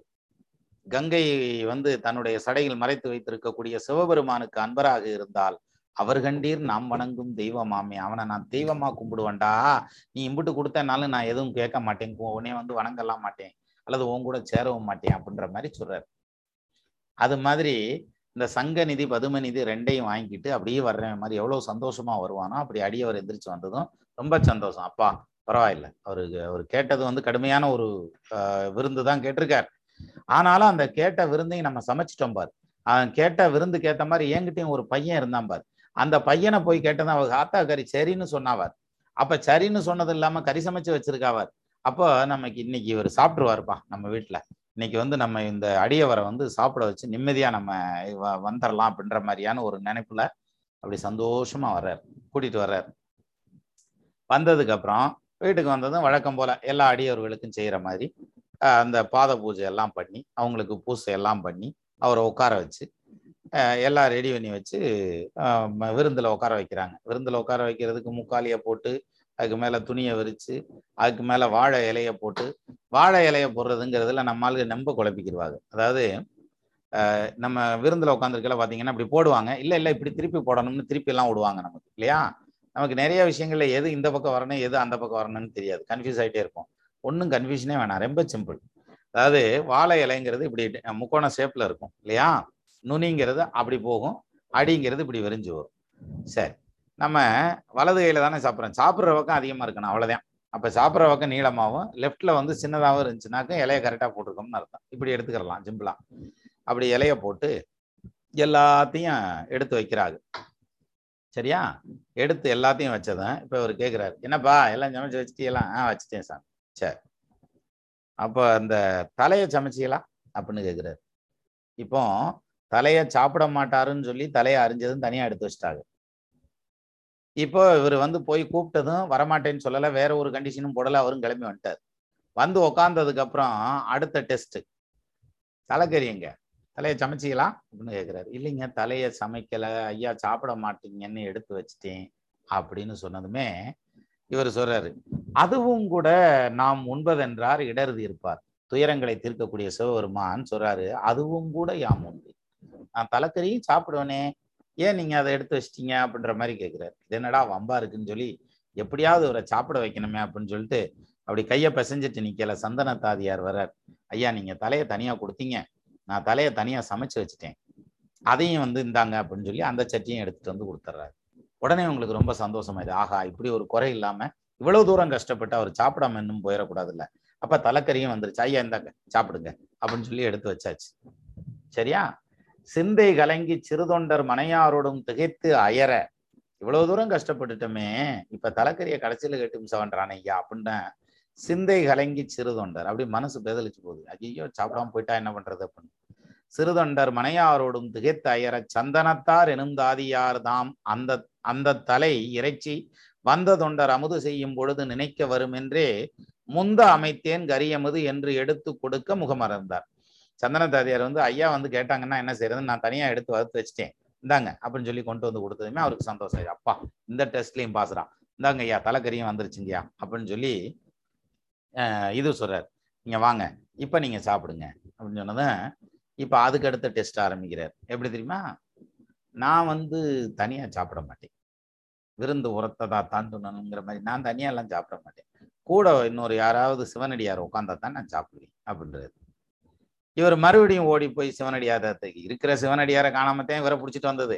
இவர் இவ்வளவு பிரச்சனை இழுத்து விட்டது. அப்புறமா வந்து நான் இன்னொரு ஆள் எனக்கு சிவனடியார் வேணும் சேர்ந்து உட்காந்தேன் சாப்பிடுவேன்னா அப்புறமும் போய் தேடுறாரு சார் தேடுறாரு சார் தேடுறாரு கிடைக்கல. ஊர் ஊரா சுத்தினா கிடைக்கல.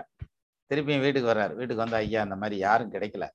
சிவனடியார் யாரும் கிடைக்கல. ஆனா அடியவர்களுக்கு வந்து நான் தொண்டு தான் செய்கிறேன் நானும் திருநீர் ஊசுறேன். நான் சிவனடியாரான்னு எனக்கு தெரியாது. ஆனா நான் உட்காந்து வேணா சாப்பிடட்டுமா அவங்க கூட? அப்படின்னு சொன்னதும் சரி அப்படித்தான் நீ சாப்பிடல.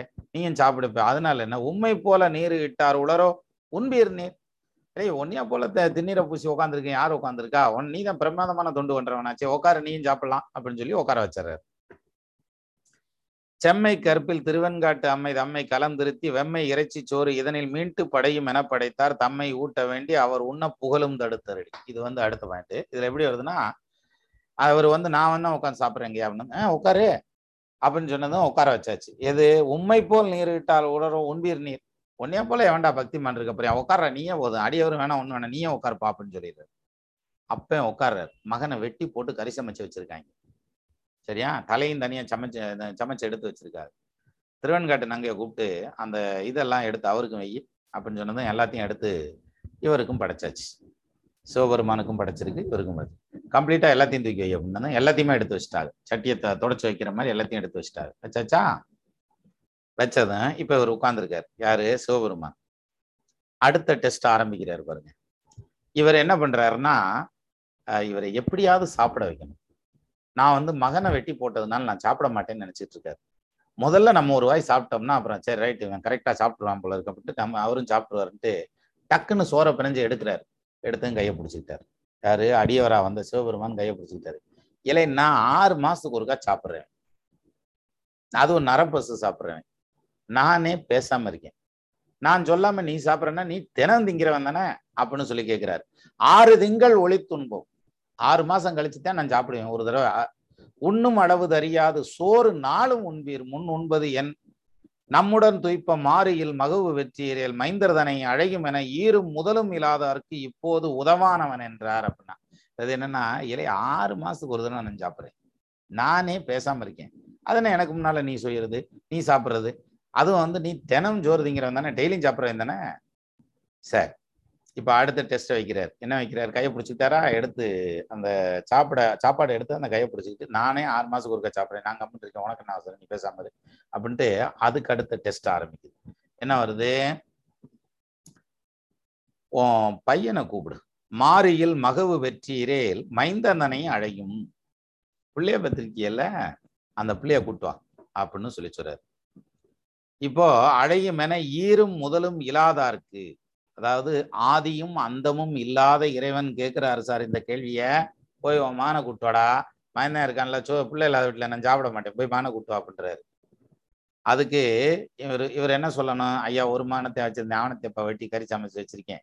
அதனால இவன் நீ இனி எப்படி இப்போ வருவேன் அவன் அப்படின்னு அப்படி கேட்கல அவர் கொஞ்சம் இவர் சொல்றாரு சிறுதொண்டர் சொல்ற பாருங்க வார்த்தை எப்படி விளையாடுதுன்னா தான் சார் தமிழ். அது இப்போது உதவான் அவன் என்றார். நீங்க சொன்னபடி மகன்லாம் இருக்கான் இப்ப அவன் உதவ மாட்டான் நம்மளுக்கு. அப்படின்னு சொல்லி சொல்றாரு. அப்படின்னா என்ன அர்த்தம்? அவன் போய் சேர்ந்துட்டான் அப்படின்னு அர்த்தம். உடனே இவர் அதெல்லாம் கேட்கல. இங்க பார் உனக்கு பிள்ளை இருக்குல்ல அம்மா இருந்துச்சு. சரி நீ போ போய் கூட்டு வா அப்படின்னு சொன்னதும் வேற வழி இல்லாம சாப்பாட்டுல இலையில உட்காந்து பிசைஞ்சு கையை எடுத்தவர் போட்டு எந்திரிச்சு வெளில போறாரு. அவர் வெளியில போகல கூடவே வீட்டுக்கார அம்மாவும் போறாங்க திருவன்காட்டு நங்கையும் போறாங்க. இவர் அங்க போய் நின்றுட்டு வையம் நிகழும் சிறுதொண்டர் மைந்தா வருவாய் என அழைத்தார். அஹ் மகனே நீ வா அப்படின்னு சொல்லி அங்க நின்னுட்டு கூப்பிட்டாராம்.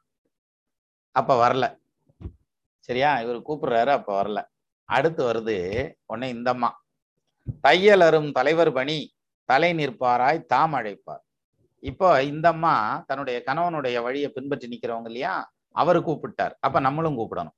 அப்படின்னதும் தகப்பன் கூப்பிட்டார். வரல. தாய் கூப்பிடுறா. என்னன்னு கூப்பிடுறா? செய்ய மணியே சீராளா வாராய். சிவனார் அடியார் தம் நாம் அடியார் யாம் உய்யும் வகையால் உடன் உண்ண அழைக்கின்றார். எப்படி கூப்பிடுறாரு?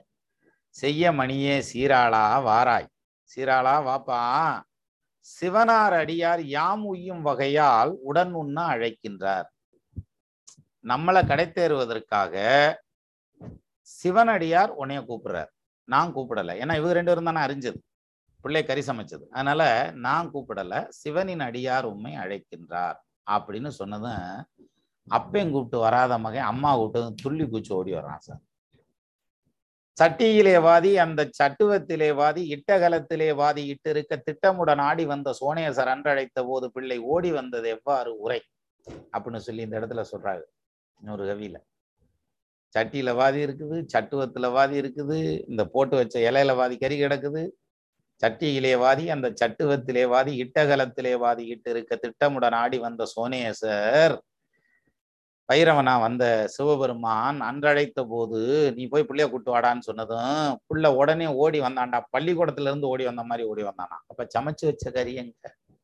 காணும். அந்த பையனை எடுத்து அப்படியே உச்சி மோந்து இவர் கணவன்கிட்ட கொடுக்குறாங்க. அவர் வாங்கிக்கிட்டு நேரா வர்றாரு உள்ள. வீட்டுக்குள்ள வந்தா வீட்டுக்குள்ள ஆளை காணும். யாரு? இந்த சாமியாரை காணும். போச்சுரா இன்னும் என்னடா அடுத்த டெஸ்ட் வச்சிருக்கேன் அப்படின்னு சொல்லிட்டு தேடுனா கண்ணில் கிடைக்கல. ஆள் இல்லை. அப்போ அவர் சமைச்சு வச்சிருந்த எந்த ஐட்டமும் இல்லை. பூரா போச்சு. இவரும் ஆள் இல்லை. சரியா? செய்யமேனி கருங்குஞ்சி செழுஞ்சுகத்து பயிரவர் யாம் உய்ய அமுது செய்யாதே ஒளித்தது எங்கே என தேடி மையல் கொண்டு புறத்தனைய? மறைந்த அவர்தம் பா மலை பயந்த தையலோடும் சரவணத்து தனையரோடும் தாமனையார் அந்த இடத்துல அவர் மறைஞ்சிடுறாரு மறைஞ்சதுக்கு அப்புறம் உமையம்மையோடு அவர் வந்து ரிஷப வாகனத்துல முருகப்பெருமானோட வர்றார். ஏன்னா வீட்டுல ஒரு குழந்தை இருக்கு இல்லையா? யாரு சீராளன் இருக்காங்க இல்லையா? அப்போ சீராளன் குழந்தைனா இப்போ ஒரு குழந்தை இருக்க வீட்டுக்கு போகும்போது நம்ம குழந்தைய கூட்டிகிட்டு போகணும். நம்ம மட்டும் டிங்க டிங்குன்னு போயிடக்கூடாது. எனக்கு என் பொண்டாட்டியே குழந்தை மாதிரி தான் கூட்டு போகக்கூடாது. குழந்தை இருந்தால் குழந்தைய கூட்டு போகணும். அப்போ அங்கே போய் விளையாடுவாங்க. அதே மாதிரி பெரியவங்களையும் குழந்தைகளும் இருக்க வீட்டுக்கு போனோம்னா வெறுங்கையோட போகக்கூடாது. ஏதாவது வாங்கிட்டு போகணும் அப்படின்னுவாங்க. அது மாதிரி அவர் சிவபெருமான அந்த விருந்தோம்பலை பாருங்க. கணவன் மனைவியுமா முருகனையும் கூட்டிட்டு வர்றாரு. காட்சி கொடுக்குறாரு. இப்போ பாருங்க பெரிய புராணத்துல எந்த அடியவர்களுக்கும் கிடைக்காத ஒரு பெருமை சிறு தொண்டருக்கு என்ன பெருமை? ஃபேமிலியோட வந்திருக்காரு. யாது முருக பெருமானையும் கூட்டிட்டு வந்திருக்காரு பாருங்க. முதல்ல இந்த பெரிய புராணத்துல இந்த ஒரு இடத்துல மட்டும்தான் அப்படியான ஒரு தரிசனம். இந்த அடியவருக்கு மட்டும்தான். வேற ஆளு கிடையாது. அப்போ அப்பேற்பட்ட ஒரு அமைப்பு. முருகனோட சேர்ந்து வர்றதுங்கிறது. சீராளன் இருக்கிறதுனால. சரி. இப்போ இந்த இந்த இந்த இடத்துல பாருங்க. இனிய கரியும் திரு அமுதும் அமைத்தார் காண எழுந்தருளி பணிவெண் திங்கள் முடிதுளங்க பரந்த கருணை நோக்களித்தார். சார் என்ன பண்ணாராம்? அதாவது தான் குடும்பத்தோட வந்து பிள்ளைய வெட்டி கறி சமைச்சு போட்டவனுக்கு முதல் கருணை அவனுக்கு இல்லையா? இந்த சமைச்சு போட்டதுக்கு கூட நின்னது யாரு? மனைவி. அதனாலதான் கருத்துரிமித்தவர்கள் ஒன்னா குடும்பம் நடத்தணும்ன்றது. அப்ப கூடவே துணை நின்ன மனைவி. அப்ப மனைவிக்கும் அந்த அருள் கிடைக்குது. அதுக்கு இடையில அவங்க வீட்டுல வேலை செஞ்சுட்டு இருந்த அந்த சந்தன தாதியார் அந்த அம்மாவுக்கும் அந்த அருள் கிடைக்குது. அந்த கருணை ஒழியும் இறைவனுடைய கருணை கிடைக்குது. இதுக்கு அடுத்த ஒரு வேலை நடக்குது. அதுவும் பெரிய புராணத்துல வேற எந்த அடியாருக்கும் இல்லை. என்ன தெரியுமா? கொன்றை வேணியர் தாமும் பாகம் கொண்ட குலக்கொடியும் வென்றி நெடுவேல் மைந்தர்தம் விரைப்பூங்கமல சேவடிக்கில் நின்ற தொண்டர் மனைவியார் நீடு மகனார் தாதியார் என்றும் பிரியாதை இறைஞ்சி இருக்க உடன் கொண்டு எகினார் எது? நீ வாழ்ற வரைக்கும் நல்லபடியா வாழ்ந்து சொர்க்கத்துக்கு வந்து சேரு அல்லது என்கிட்ட வந்து சேரு அப்படின்னு சொல்லி வாய்தா போட்டுட்டு போல இறைவன். என்ன பண்ணார் தெரியுங்களா? கொன்றை வேணியார் தாமும் பாகம் கொண்ட குலைக்கொடியும் கொன்றை வேணியார் தாமும் கொன்றை பூவ தலையில் சூடிய சிவபெருமானும் பாகம் கொண்ட குலக்குடியும் சரிபாதியா உடம்புல வச்சிருக்கக்கூடிய உண்மை அம்பிகை அம்மையும் வென்றி நெடுவேல் மைந்தரும் கையில வேல் தாங்கி இருக்கக்கூடிய முருகப்பெருமானும் தம் விரை பூங்கமல சேவடி கீழ் தனக்கு காலடியில கீழே நின்றுகிட்டு இருந்த தொண்டர் மனை தொண்டர் யாரு? சிறு தொண்டர் மனைவியார் திருவெண்காட்டு நங்கை நீடு மகனார் சீராளன் தாதியார் சந்தன தாதியார் என்றும் பிரியாதே இறைஞ்சி இருக்க உடன் கொண்டு ஏகினார். கிளம்பு போலான்னு அப்படியே தூக்கி வச்சுட்டு கிளம்பிட்டார். இது இந்த சூழ்நிலையும் எந்த அடியாருக்கும் கிடையாது. சிறு தொண்டருக்கு மட்டும்தான். இது முருகப்பெருமானோட வந்து காட்சி கொடுத்தது. அதே மாதிரி வந்து இந்த இந்த திருவிளையாடல் முடிஞ்ச உடனே அப்படியே மொத்தமா எல்லாத்தையும் கிளம்பு போகலான்னு கிளப்பிட்டார். அப்படியே கூட்டிட்டு போயிட்டாரு சார். இறைவனுடைய திருவடி நிழலை அடைந்தார்கள் அப்படின்னு இந்த கதையை வந்து அவர் கொண்டு போறார். அப்போ இந்த மாதிரி எல்லாம் நடக்குமா?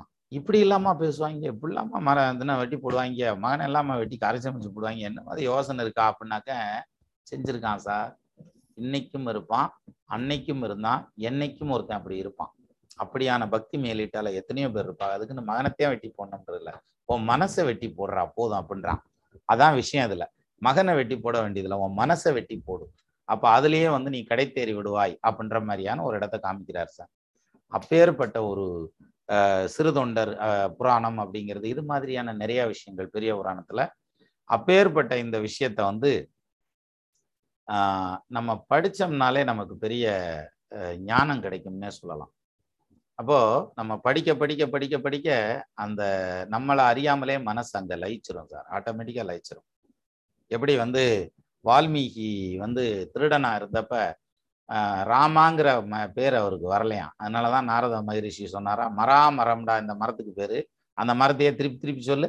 அப்படின்னு வந்து மரா மராம் மரா மரம்னு வர வர வர ராம் ராம்னு வந்துருச்சு. அது மாதிரி நமக்கும் ஒரு தடவை வந்துடும் சார். திருடனா இருந்தேன் வந்துட்டான். மீன் பிடிச்சிக்கிட்டு இருந்தேன் பெரிய முனிவராகி இருக்கிறான். ஸோ முயற்சியால் எல்லாரும் வெற்றி அடையலாம். அப்ப நம்ம செய்யக்கூடிய பக்தியால் எல்லாரும் வந்து கடை தேர்வது அப்படிங்கிறது வந்து நிச்சயமா உண்டு. அதுல வந்து இந்த அளவுக்கு கடுமையான ஒரு சோதனை அப்படிங்கிறது வந்து சிறுதொண்டருக்கு இருந்தது கண்ணப்ப நாயனாருக்கு இருந்தது. ஒரு சிலருக்கு ரொம்ப அப்படி எளிமையா கடை தேறி போனதெல்லாம் உண்டு. பகவானுடைய அனுகிரகத்துல அது எல்லாத்தையுமே நீங்க வந்து ஒரு ஒரு நா ஒரு ஒரு விஷயத்தையும் நீங்க படிக்கலாம். பெரிய புராணம் வந்து பாடலும் உரையும் விளக்கமும் மூலமும் அப்படிலாம் எடுக்க வேண்டாம். சும்மா கதையாகவே இருக்கும். அப்படியே உரைநடையிலே இருக்கும். சும்மா ஜஸ்ட் வாங்கி படிச்சு பாருங்க. படித்து பார்த்தாலே நமக்கு பல விஷயங்கள் புரிய வரும். அப்படியான ஒரு விஷயத்த பேசுறதுக்கு இன்னைக்கு வாய்ப்பு கொடுத்த திரு குரு பாக்யநாதன் அவர்களுக்கும் நன்றி சொல்றேன். அதை விட இதை கேட்டுட்டு இருந்தீங்க பாருங்க. அதாவது சொல்றதுங்கிறத விட கேட்கறதுங்கிறதே பெரிய புண்ணியம் சார். சரியா? அப்பேற்பட்ட புண்ணியத்தையும் இன்னைக்கு இந்த இறைவனுடைய திருவருளால் பெருங்கருணையால் நனையக்கூடிய பாக்கியத்தை நமக்கு கொடுத்த இந்த பிரபஞ்சத்துக்கும் நம்ம நன்றி சொல்லணும் அப்படிங்கிறதான் இந்த இந்த நேரத்துல நம்ம முக்கியமா தெரிஞ்சுக்க வேண்டியது. அநேகமா நான் எவ்வளவு நேரம் எடுத்தேன்னே தெரில இப்போ சொல்லுங்க சார். பாக்யநாதன் சார். அதாவது வார்த்தைகளால் விவரிக்க முடியாத அளவுக்கு மெய் மறந்து போய் நின்றுட்டோம் அப்படியா இல்ல. கேமரா ஆஃப் பண்ணிட்டு எல்லாம் தூங்கிட்டாங்களா இல்ல இல்ல இல்ல இல்ல. ஆக்சுவலி வந்து இதை விட வந்து ஒரு ரசிச்சு நான் அந்த டைட்டில் கார்டு போடும்போதே தங்கத் தமிழில் தங்கத் தமிழ் மகன் சின்னராஜ் அவர்கள் சிலாகித்து வழங்கும் திருதொண்ட நாயனார் புராணம்னு போட்டேன். அத அந்த ரசிச்சு நீங்க சொன்னீங்க பாத்தீங்களா? இது மாதிரி வந்து இதை வேற யாராலையுமே விளக்க முடியாது சார். அந்த வகையில வந்து இறைவன் வந்து உங்க மேல எவ்வளவு கருணை வச்சிருக்கிறாரு அன்பு வச்சிருக்கிறாருன்றத நம்ம புரிஞ்சிக்க முடியுது. உங்களுடைய நட்பு அந்த வட்டத்துல இருக்கிறது வந்து அதாவது எப்படி அடியாருக்கு அடியாருக்கு அடியார் மாதிரி உங்களுக்கு அடியாரா இருக்கிறதுல நாங்க கடைந்தேற்றி மோச்சம் அடைஞ்சிருவோம் சார். அந்த அளவுக்கு நீங்க இருக்கிறீங்க. உங்க கூட- உங்களோட அடி தொண்டரா இருக்கிறதுல எங்களுக்கு மற்றற்ற மகிழ்ச்சி. விஷயத்தை ஆட் பண்ணிக்கிறேன். நம்ம வந்து நம்ம நம்ம வந்து தமிழ் மூலமா இதை அணுகிறோம். பக்தி மார்க்கத்துல இதே விஷயத்தை அணுகிறது வந்து நம்ம சதீஷ்குமார் இருக்காரு கொடுமுடி சதீஷ்குமார். இந்த இப்ப இப்ப இதுல வந்து எதுவும் விட்டுட்டேனாங்கிறத கொஞ்சம் சரி பண்ணுங்க சார். சதீஷ்குமார். இந்த மு- முன்னாள் பகுதியை முடிச்சிடுறேன் சார். அந்த முப்பாதி பரஞ்சோதியோட வரலாறை வந்து ஒரு ஷார்ட்டா நான் சொல்லிடுறேன். அது வந்து எல்லாருக்கும் யூஸ்ஃபுல்லா இருக்கும் ஆக்சுவலி இது வந்து நம்ம கல்கி அவர்கள் எழுதின சிவகாமியின் சபதம் அப்படின்ற அந்த நூல்ல தான் இந்த பரஞ்சோதின்ற ஒரு கேரக்டர் வந்து அறிமுகமாகிறார் எனக்கு. நம்ம கல்கி அவர்கள் வந்து நம்ம பொன்னியின் செல்வன் எழுதியிருந்தார் இல்லையா? அது படமா வருது. பொன்னியின் செல்வன் படிச்சவங்களுக்கு அதுக்குள்ள போய் எப்படி அவ்வளோ ரசிச்சு ராஜராஜ சோழனோட வரலாறை படிச்சாங்களோ அதுக்கு சற்றும் குறைவில்லாம பல்லவர்களோட வரலாறு தான் அந்த சிவகாமியின் சபதம். அந்த சிவகாமியின் சபதத்துல வந்து இந்த பரஞ்சோதி கதை தான். அது வருது. எப்படி பொன்னியின் செல்வன்ல வாத்தியத்தேவனை வச்சு கதை நகருமோ சிவகாமியின் சபதத்துல இந்த பரஞ்சோதின்ற இந்த படைத்தளபதியை வச்சுதான் கதை நகரும். இது வந்து ஆறாம் நூற்றாண்டுல நடந்த கதை. இந்த நிகழ்வு வந்து கதைன்னு நம்ம சொல்லக்கூடாது நடந்தது. ஆறாம் நூற்றாண்டில் நடந்தது நம்ம எல்லாருக்கும் தெரிஞ்ச மகேந்திரவர்ம பல்லவன். நம்ம மகாபலிபுரத்தை கட்டினார் இல்லையா? மகாபலிபுர சிற்ப கோயில்கள் கட்டினது அதை நிறுவனார் இல்லையா? அந்த அரசன் அவர் வந்து காஞ்சியை தலைநகராக கொண்டு ஆண்டுட்டு இருக்கும் பொழுது இவர் சோழ நாட்டுல இருந்து வராரு சிவனடியாரா சிவன் மேல கொண்ட பற்றுல சோழ நாட்டுல இருந்து வராரு அடியாருக்கு தொண்டு செய்யணும்னு சின்ன வயசுலயே. அப்ப சந்தர்ப்ப வசத்தால அங்க இருந்த தலைமை சிற்பி பல்லவ தேசத்தோட தலைமை சிற்பியும் அவரோட மனைவி தான் சாரி பொண்ணு தான் சிவகாமி. இவங்க ரெண்டு பேரை ஒரு யானை துரத்துது. அதுல இருந்து காப்பாத்துறாரு இவர். இத வந்து அரண்மனையில இருந்து பாக்குற பல்ல மகேந்திரவர்ம பல்லவன் வந்து இவங்கிட்ட பெரிய வீரம் இருக்குதுன்னு சொல்லி அவனை அஹ், வச்சுக்கிறாரு. அது கதை அப்படியே போகும். நம்ம அதை ஃபுல் கதையை பார்த்தா அது நம்ம அஹ், பாகுபலி மாதிரி ரெண்டு எபிசோடு எடுக்கலாம். இவர் வந்து அவரோட படையில வச்சுக்கிறாரு. அப்படியே மன்னரோட நற்பெயரை பெற்று அவர் படை தளபதி ஆயிடுறாரு. சற்றேறக்குறைய ரெண்டு லட்சம் படைகளுக்கு த- படை தளபதி இவரு பரஞ்சோதி என்ற இவர் வந்து எப்படி தன்னோட மகனை அறிகிறாரு கடவுள் டெஸ்ட் வைக்கிறாருன்னா எல்லாருக்கும் வைக்க மாட்டார் இல்லையா?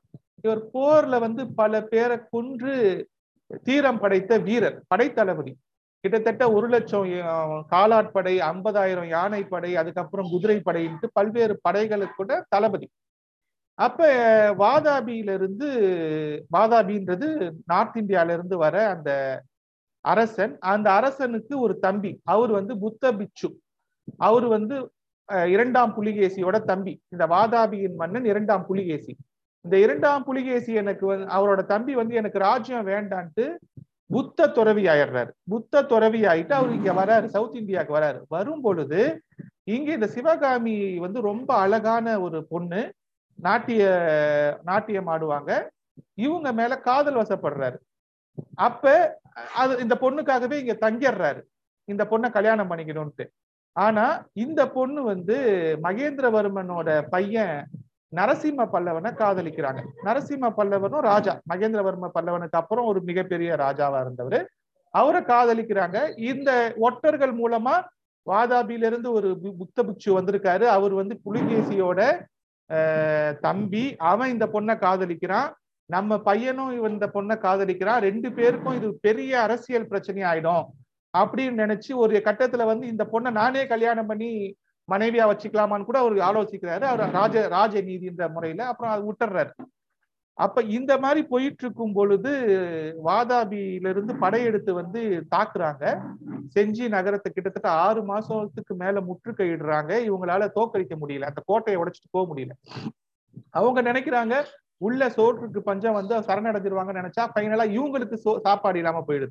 படையெடுத்து வந்தவங்க. ஃபைனலா வேற வழி இல்லாம சமாதானம் பண்ணிட்டு இவர் வந்து கிளம்பி போறாரு. சமாதான உடன்படிக்கை கேட்டு போறாரு. அப்ப போகும் பொழுது தெரியுது இந்த மகேந்திரவர்மன் பல தடவை மாறு வேஷத்துல வந்து இவர் கூட பேசிட்டு போயிருக்காரு அப்படின்ட்டு. அப்ப அந்த அளவுக்கு நம்ம ஏமாந்துருக்குறோமா அப்படின்ற கோவத்துல இவங்க போகும் பொழுது அந்த நகரத்தையே அழிச்சிட்டு போறாங்க. ஒரு கட்டத்துல வந்து இந்த சிவகாமிய வந்து அந்த புத்த பிக்ஷு இரண்டாம் புலிகேசியின் தம்பி வந்து அஹ், கடத்திட்டு போயிடுறாரு பாதாபிக்கு அப்ப வந்து போகும் பொழுது நடந்த போர்ல வந்து இவரு காயம் அடைஞ்சிடுறாரு மகேந்திரவர்ம பல்லவன் வந்து ரொம்ப நாள் கழிச்சு நோயா இருந்து இறந்துடுறாரு. இவரை வந்து கடத்திட்டு போயிடுறாங்க. அங்க போய் இந்த அம்மாவை கொடுமைப்படுத்துறாங்க. அப்படி பண்ணிட்டு இருக்கும் பொழுது அந்த அம்மா ஒரு சபதம் போடுறாங்க. என்ன வந்து நரசிம்ம வர்ம வர்ம பல்லவன் வந்து காப்பாத்தி கூட்டு போவான் அப்படின்னு ஒரு சபதம் போடுறாங்க. அந்த புத்த பிக்ஷு வந்து இவரை எந்த டிஸ்டர்பும் பண்ணல எப்படி ராம ராவணன் வந்து சீதையை கொண்டு போய் வச்சிருந்தானோ அதே மாதிரி அங்க போய் அடைச்சு வச்சிருக்கிறாரு. இவளை பார்த்துட்டு இருந்தா போதுன்ற மாதிரி இவ மனசு மாறுட்டு இந்த அம்மா சபத்தத்தை காப்பாத்துறதுக்காக சற்றேறக்குறைய பத்து வருஷம் கழிச்சு படதிரட்டி நரசிம்ம வர்ம பல்லவன் வந்து வாதாபியை நோக்கி படையெடுத்து போறாரு. அந்த படை தளபதியாவும் இவர் இருக்கிறாரு பரஞ்சோதி. பரஞ்சோதி பல படைகளை வென்று பல மன்னர்களை வென்றவர் வாதாபியை நோக்கி படையெடுத்து போகும் பொழுதும் அந்த போய் கங்கை கரையில அந்த வாதாபியை வென்று அவங்கள மீட்டு கொண்டு வராங்க. அங்கிருந்து கொண்டு வரும் பொழுது அவருக்கு வந்து எவ்வளோ சொத்து அவருக்கு கொடுக்குறாரு. அந்த அந்த விக்டரியே இவரால தான் வருது. அப்ப அந்த படை அபகரித்த அந்த சொத்துக்கள் எல்லாத்துலயும் என்ன வேணுமோ நீ எடுத்துக்கோ அப்படின்னு இவர் சொல்லும் பொழுது எப்படி வந்து அசோகர் சாம்ராட் அசோகர் வந்து கலிங்கத்து போர்ல வந்து அந்த போரோட கோரத்தை பார்த்துட்டு புத்த மதத்துக்கு மாறினாரோ இவர் ஆல்ரெடி ஒரு உள்ள வந்து ஒரு சிவ தொண்டர் தான். அப்ப காலத்துல அப்படி இருந்ததுனால அவர் இல்லை எனக்கு எதுவுமே வேண்டாம். நான் சிவனடியாரா போறேன். என்னை விட்டுடுங்க.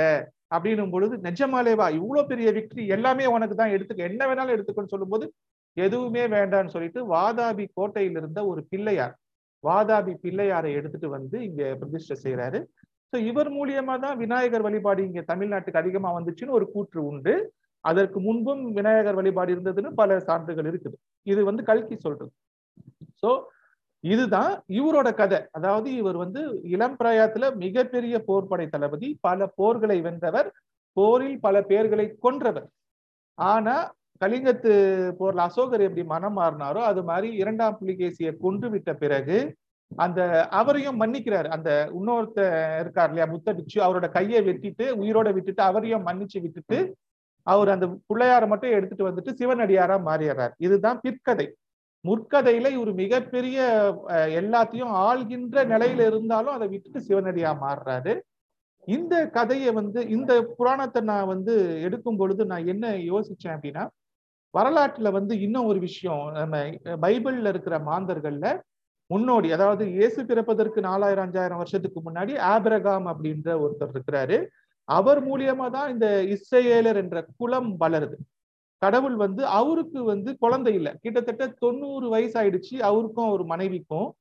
நூறு வயசு கிட்ட வரும்போது கடவுள் வந்து அவருக்கு சொல்லியிருக்காரு உனக்கு ஒரு குழந்தை பிறக்கும் அப்படின்னு சொல்றாரு. ஆனா வயசாயிடுச்சு குழந்தை பிறக்கல. அவர் நம்பிக்கையோட இருக்கார். கடவுள் நமக்கு சொல்லியிருக்கிறாரு ஒரு குழந்தை பிறக்கும்ட்டு அந்த குழந்தை இன்னும் பிறக்கல. அப்ப அந்த மனைவி சொல்றாங்க கடவுள் சொன்னாருன்னு சொல்லிட்டு நீங்க இன்னும் நம்பிட்டு இருக்கிறீங்களா? எனக்கே வயசாயிடுச்சு. நீங்க இந்த வேலைக்கார பொண்ணை கல்யாணம் பண்ணிக்கோங்க அப்படின்னு சொல்லிட்டு இன்னொரு வேலைக்கார பொண்ணை வந்து கல்யாணம் பண்ணி வைக்கிறாங்க. அவருக்கு இஸ்மாயில்னு ஒரு பொண்ணு பிறக்குறாங்க. ஒரு பையன் பிறக்கிறாரு.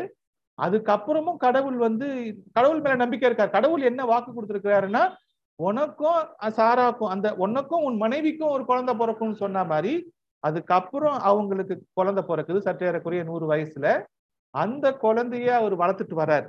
அப்படி வளர்த்துட்டு வரும் பொழுது இதே மாதிரி இந்த இந்த பையனை எப்படி பலி கேட்டாரோ அவன் சிறுவனாக இருந்தப்ப கடவுள் ஒரு நாள் கூப்பிட்டு அவனை கூட்டிட்டு போய் பலி கொடுன்றார். ஸோ இவரை வந்து ஒரே பையன் கேள்வி கேட்கல ஆபரகாமம் இவ்வளவு நாள் கழிச்சு பிறந்தானும் சொல்லல. அவரை கூட்டு போயிட்டு பலி கொடுக்க போயிட்டு மலை மேல வச்சு வெட்ட போகும் பொழுது அந்த கத்தி மறைஞ்சிருது. கடவுள் வந்து வேணா உன்னோட பக்தியை நான் சோதிச்சேன்.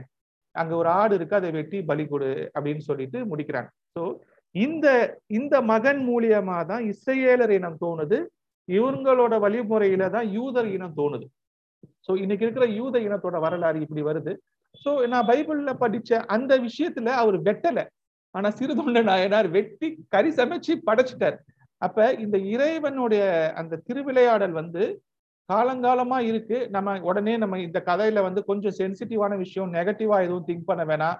நரபலி அந்த மாதிரி விஷயங்கள்லாம் நம்ம யோசிக்க வேண்டாம். பட் இது காலத்தோட முடிஞ்சிச்சு. அந்த காலத்துல இவங்க நிறைய போர்கள்ல இருந்தாங்க. அது சகஜமா இருந்தது. அந்த அளவுக்கு எக்ஸ்ட்ரீமா சோதிச்சாரு.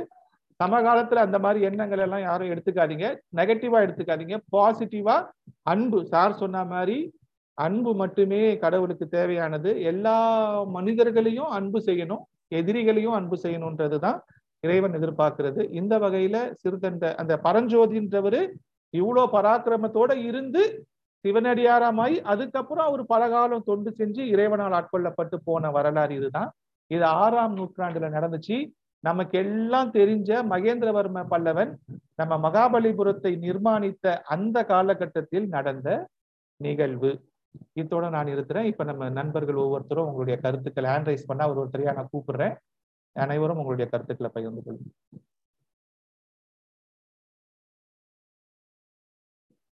ஸ்ரீ ஸ்ரீ நாகராஜா? ஸ்ரீ நாகராஜா வாங்க சார்.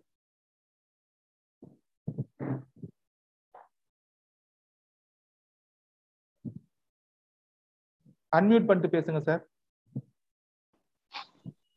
ஹலோ வணக்கம் சார் ஆ பேசுங்க சார் நான் அந்த சிவகாமியின் சமூகம் கதை படிச்சிருக்கேன்.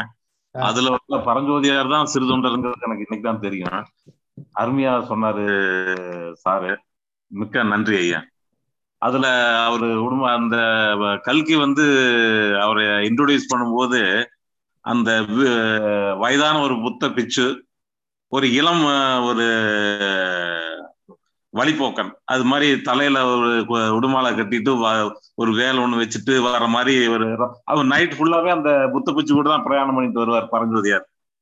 வந்துட்டு அந்த யானை வரும்போது ஒரு அது நல்லா நான் படிச்சு கிட்டத்தட்ட ஒரு முப்பது வருஷம் இருக்கு அந்த கதையை படிச்சு.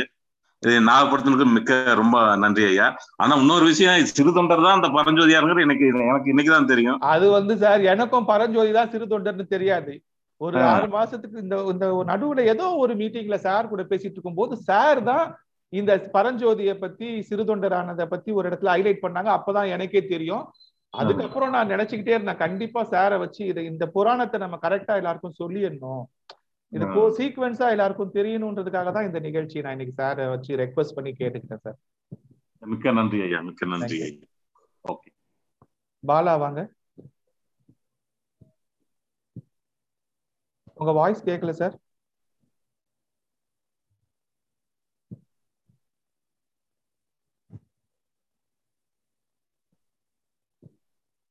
கேட்கல சார் கேக்குதா? ஆ கேக்குது பேசுங்க இப்ப கேக்குது? ஆ கேக்குது கேக்குது. ஓகே. எல்லாருக்கும் வணக்கம்.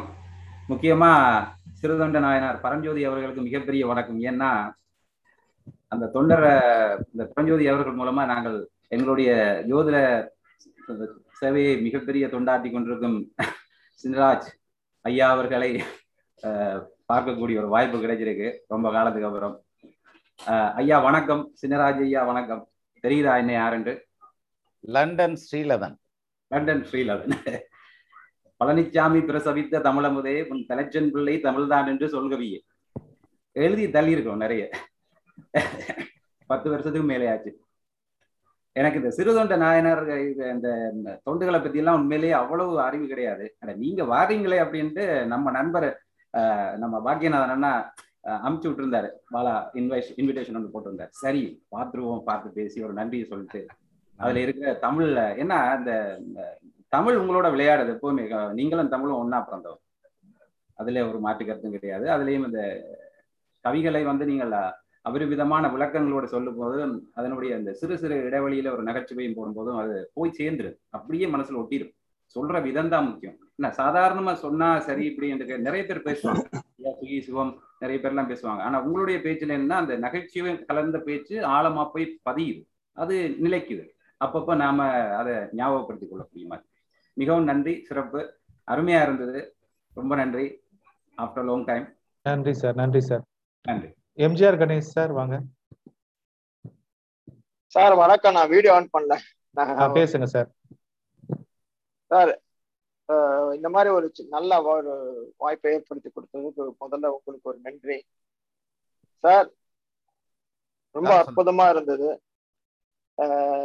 ஒரு என்ன சொல்றது? ஒரு தேர்ந்த கதா காலக்ஷேபத்தை விட வந்து இது வந்து உங்களோட இது வந்து ஒரு மனசுல நிக்கிற மாதிரி இப்போ இதுக்கு முன்னாடி பேசினவர் சொன்ன மாதிரி அந்த கூட நடு நடுவுல எங்க கரெக்டான அந்த நகைச்சுவை கொடுக்கணுமோ அது கொடுக்கும்போது அந்த சில விஷயங்கள்லாம் வந்து மனசுல பதியறதுக்கு ரொம்ப அற்புதமான ஒரு இது. நீங்க ஆஸ் யூஷுவல் நீங்க உங்களோட பாணியில வந்து இந்த வந்து ரொம்ப சிறப்பா நடத்தி கொடுத்த இது எல்லாருக்கும் எளிமையா புரியுற மாதிரி சொல்லியிருக்கிறதுக்கு ரொம்ப நன்றி. அதே சமயத்துல ஒண்ணு சில பேர் கேட்டிருந்தாங்க இது வந்து ஒரு தன்னோட இதுக்காக மகனே பலி கொடுக்கறது ஒரு பேராசை இல்லையா அப்படின்னு. ஆஹ் அவருக்கு நான் சொல்லிக்க விரும்புறது என்னன்னா இது வந்து அந்த மாதிரி பார்க்க வேண்டாம். இதுல நம்ம எடுத்துக்க வேண்டியது என்னன்னா வந்து சர்வார்ப்பணம். எல்லாத்தையும் அர்ப்பணிக்கிறது தான் இதை வந்து சொல்ற. அதுதான் மூல கருத்து இதுல. எதையுமே என்னோடது இல்ல அவரோட கடவுளோடதுன்னு சொல்லிட்டு அர்ப்பணிக்கிற அந்த தன்மை தான் நம்ம வந்து அவரோட சேர்க்கும் அப்படின்ற மூல கருத்தை தான் நம்ம எடுத்துக்கணும்.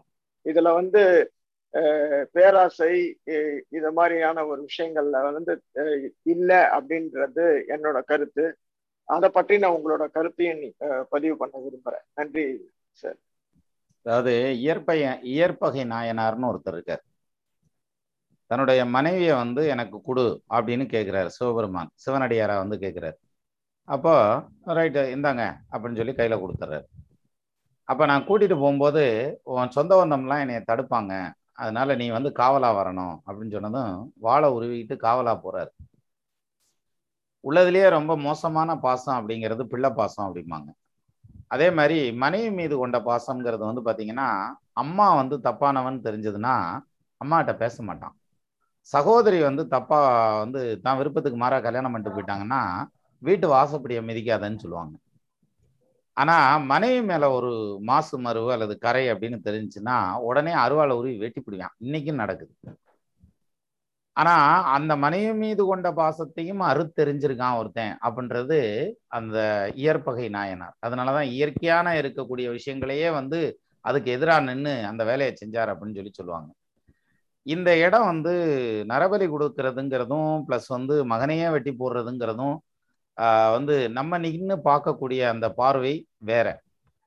அது வந்து நான் இது அந்த இறைவனுடைய அருளால ஒன்றி போய் நின்று பார்க்குற பார்வைங்கிறது வேற மாதிரி இருக்கும். நான் அதனால தான் கடைசியில் முடிக்கிறப்போ ஒரு வார்த்தை சொன்னேன். நீங்க மகனை வெட்டி போட வேணாம் சார். மனுஷனை வெட்டி போட வேணாம் சார். உங்க மனசை வெட்டி போட்டாலே போதும் இறைவன் வந்துருவான் நம்ம முன்னால. அப்படிங்கிறதான் இதுல மெயினா சொல்ல வேண்டியது. நன்றி சார். சூப்பர் சூப்பர் சூப்பர் விளக்கம். நன்றி. ஜெயக்குமார் சார் வாங்க. ஜெயக்குமார் எம். சார் வணக்கம் சார். வணக்கம் சார். எல்லாரும் எல்லாருக்கும் நன்றி சார். அந்த தன்னுடைய பேரர்களுக்காக தன்னுடைய மகனையும் பள்ளி கொடுக்கலாமா? அப்படி ஒரு ஆசை தானே. அப்படின்னு சொல்லி நான் கேட்டது நான் கேட்டேன். இந்த பரஞ்சோதியார் அப்படிங்கிற இந்த சிவகாமி சபதத்தை மீண்டும் ஒரு முறை அந்த நாவலை நீங்க ஞாபகப்படுத்தி மீண்டும் ஒரு முறை ஞாபகப்படுத்திட்டு இதுல நான் எடுத்துக்கிறது சார் வேற ஒண்ணும் இல்ல. அன்றைய காலத்துல அவங்களுடைய அவங்களுடைய இந்த இந்த மாதிரி எழுதின விஷயங்கள் சரியா இருந்திருக்கலாம் இறைவனோட ஐக்கியமாகிறது அப்படிங்கிறது எல்லாத்தையும் துறந்தாலுமே இது போல தன்னுடைய மகனையே அப்படிங்கிறது எனக்கு கொஞ்சம் உணர்ச்சிகரமா இருந்தது. அதனால நான் அந்த வார்த்தையை சொன்னேன் சிவகாமியின் சபதத்தை மீண்டும் ஒரு முறை இன்று இரவு அந்த நாவலை ஞாபகப்படுத்தி சிவராஜ் நன்றி சார். மிக்க நன்றி. நன்றி சார். நன்றி. எனக்கு ஹேமான்னு ஒரு பொண்ணு தான் சார் அந்த நாவல் சிவகாமியின் சபதம் ரெண்டு வால்யூமு. அந்த வால்யூம் எனக்கு அனுப்பிச்சு விட்டு இது அவசியம் படிங்க அப்படின்னு சொன்னாங்க. சென்னை புக் ஃபேரில் வாங்கி அனுப்பிச்சு விட்டு. அதை நான் அவங்க அனுப்பி விட்டதுமே அப்படியே கண்டினியூஸாக தொடர்ந்து உட்காந்து படிச்சிட்டேன். அதுக்கப்புறம் நிறைய புக் அனுப்புனாங்க. அதான் இன்னும் படிக்க முடியாம இருக்கு. பட் அந்த நாவல்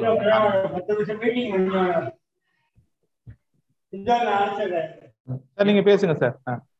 ஆ, அதை வந்து அந்த நாவல் படிச்சதுக்கு அப்புறம் வந்து அந்த பரஞ்சோதியார் அப்படிங்கிறது அதுல வர்றது வந்து ரொம்ப விரிவா எழுதியிருப்பார் அவர்.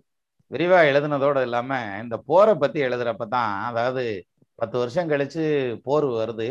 சிவகாமி சபதத்தை ஜெயிக்கிறதுக்காக அந்த போர் வருது. பல்லவ மன்னர் வந்து படையெடுத்து வர்றாரு வாதாபி மேலே. அப்போது அந்த படையெடுத்து வர்ற அந்த வேகம் இருக்கு பாருங்க. அதை வந்து விரிவாக எழுதுறதுக்கு அவர் ஒரு வரி எழுதுறாரு கல்கி எழுதினார். என்ன எழுதியிருக்காருன்னா ராமபிரானுடைய போரை பற்றி கம்பர் எழுதியிருப்பார் விலாவரியாக எழுதியிருப்பார். அது மாதிரியா நான் எழுத முடியும்? எனக்கு தெரிஞ்சா நான் எழுதுறேன் அப்படின்னு சொல்லி அந்த ஒரு வரியை சேர்த்துட்டு அப்புறம் எழுதியிருப்பாரு. அது வந்து கே அதை படிச்சுட்டே வர வர நான் வந்து அந்த இந்த நேரேஷன் வர வர வர வர ரொம்ப நல்லா இருக்கும். சே இவ்வளோ தூரம் கஷ்டப்படுத்திட்டானே. இன்னும் வந்து அந்த புலிகேசியை வந்து அடிச்சு நொறுக்கணும்டா இவங்க கிளம்பி போய் அப்படின்னு நினச்சிக்கிட்டு படிச்சோம்னா நான் என்னத்தை சொல்ல போகிறேன் அந்த போரை பற்றி அப்படின்னு சொல்லிட்டு அந்த ஒரு வார்த்தை அந்த ஒரு வார்த்தையை சேர்த்து சொல்லுவார்.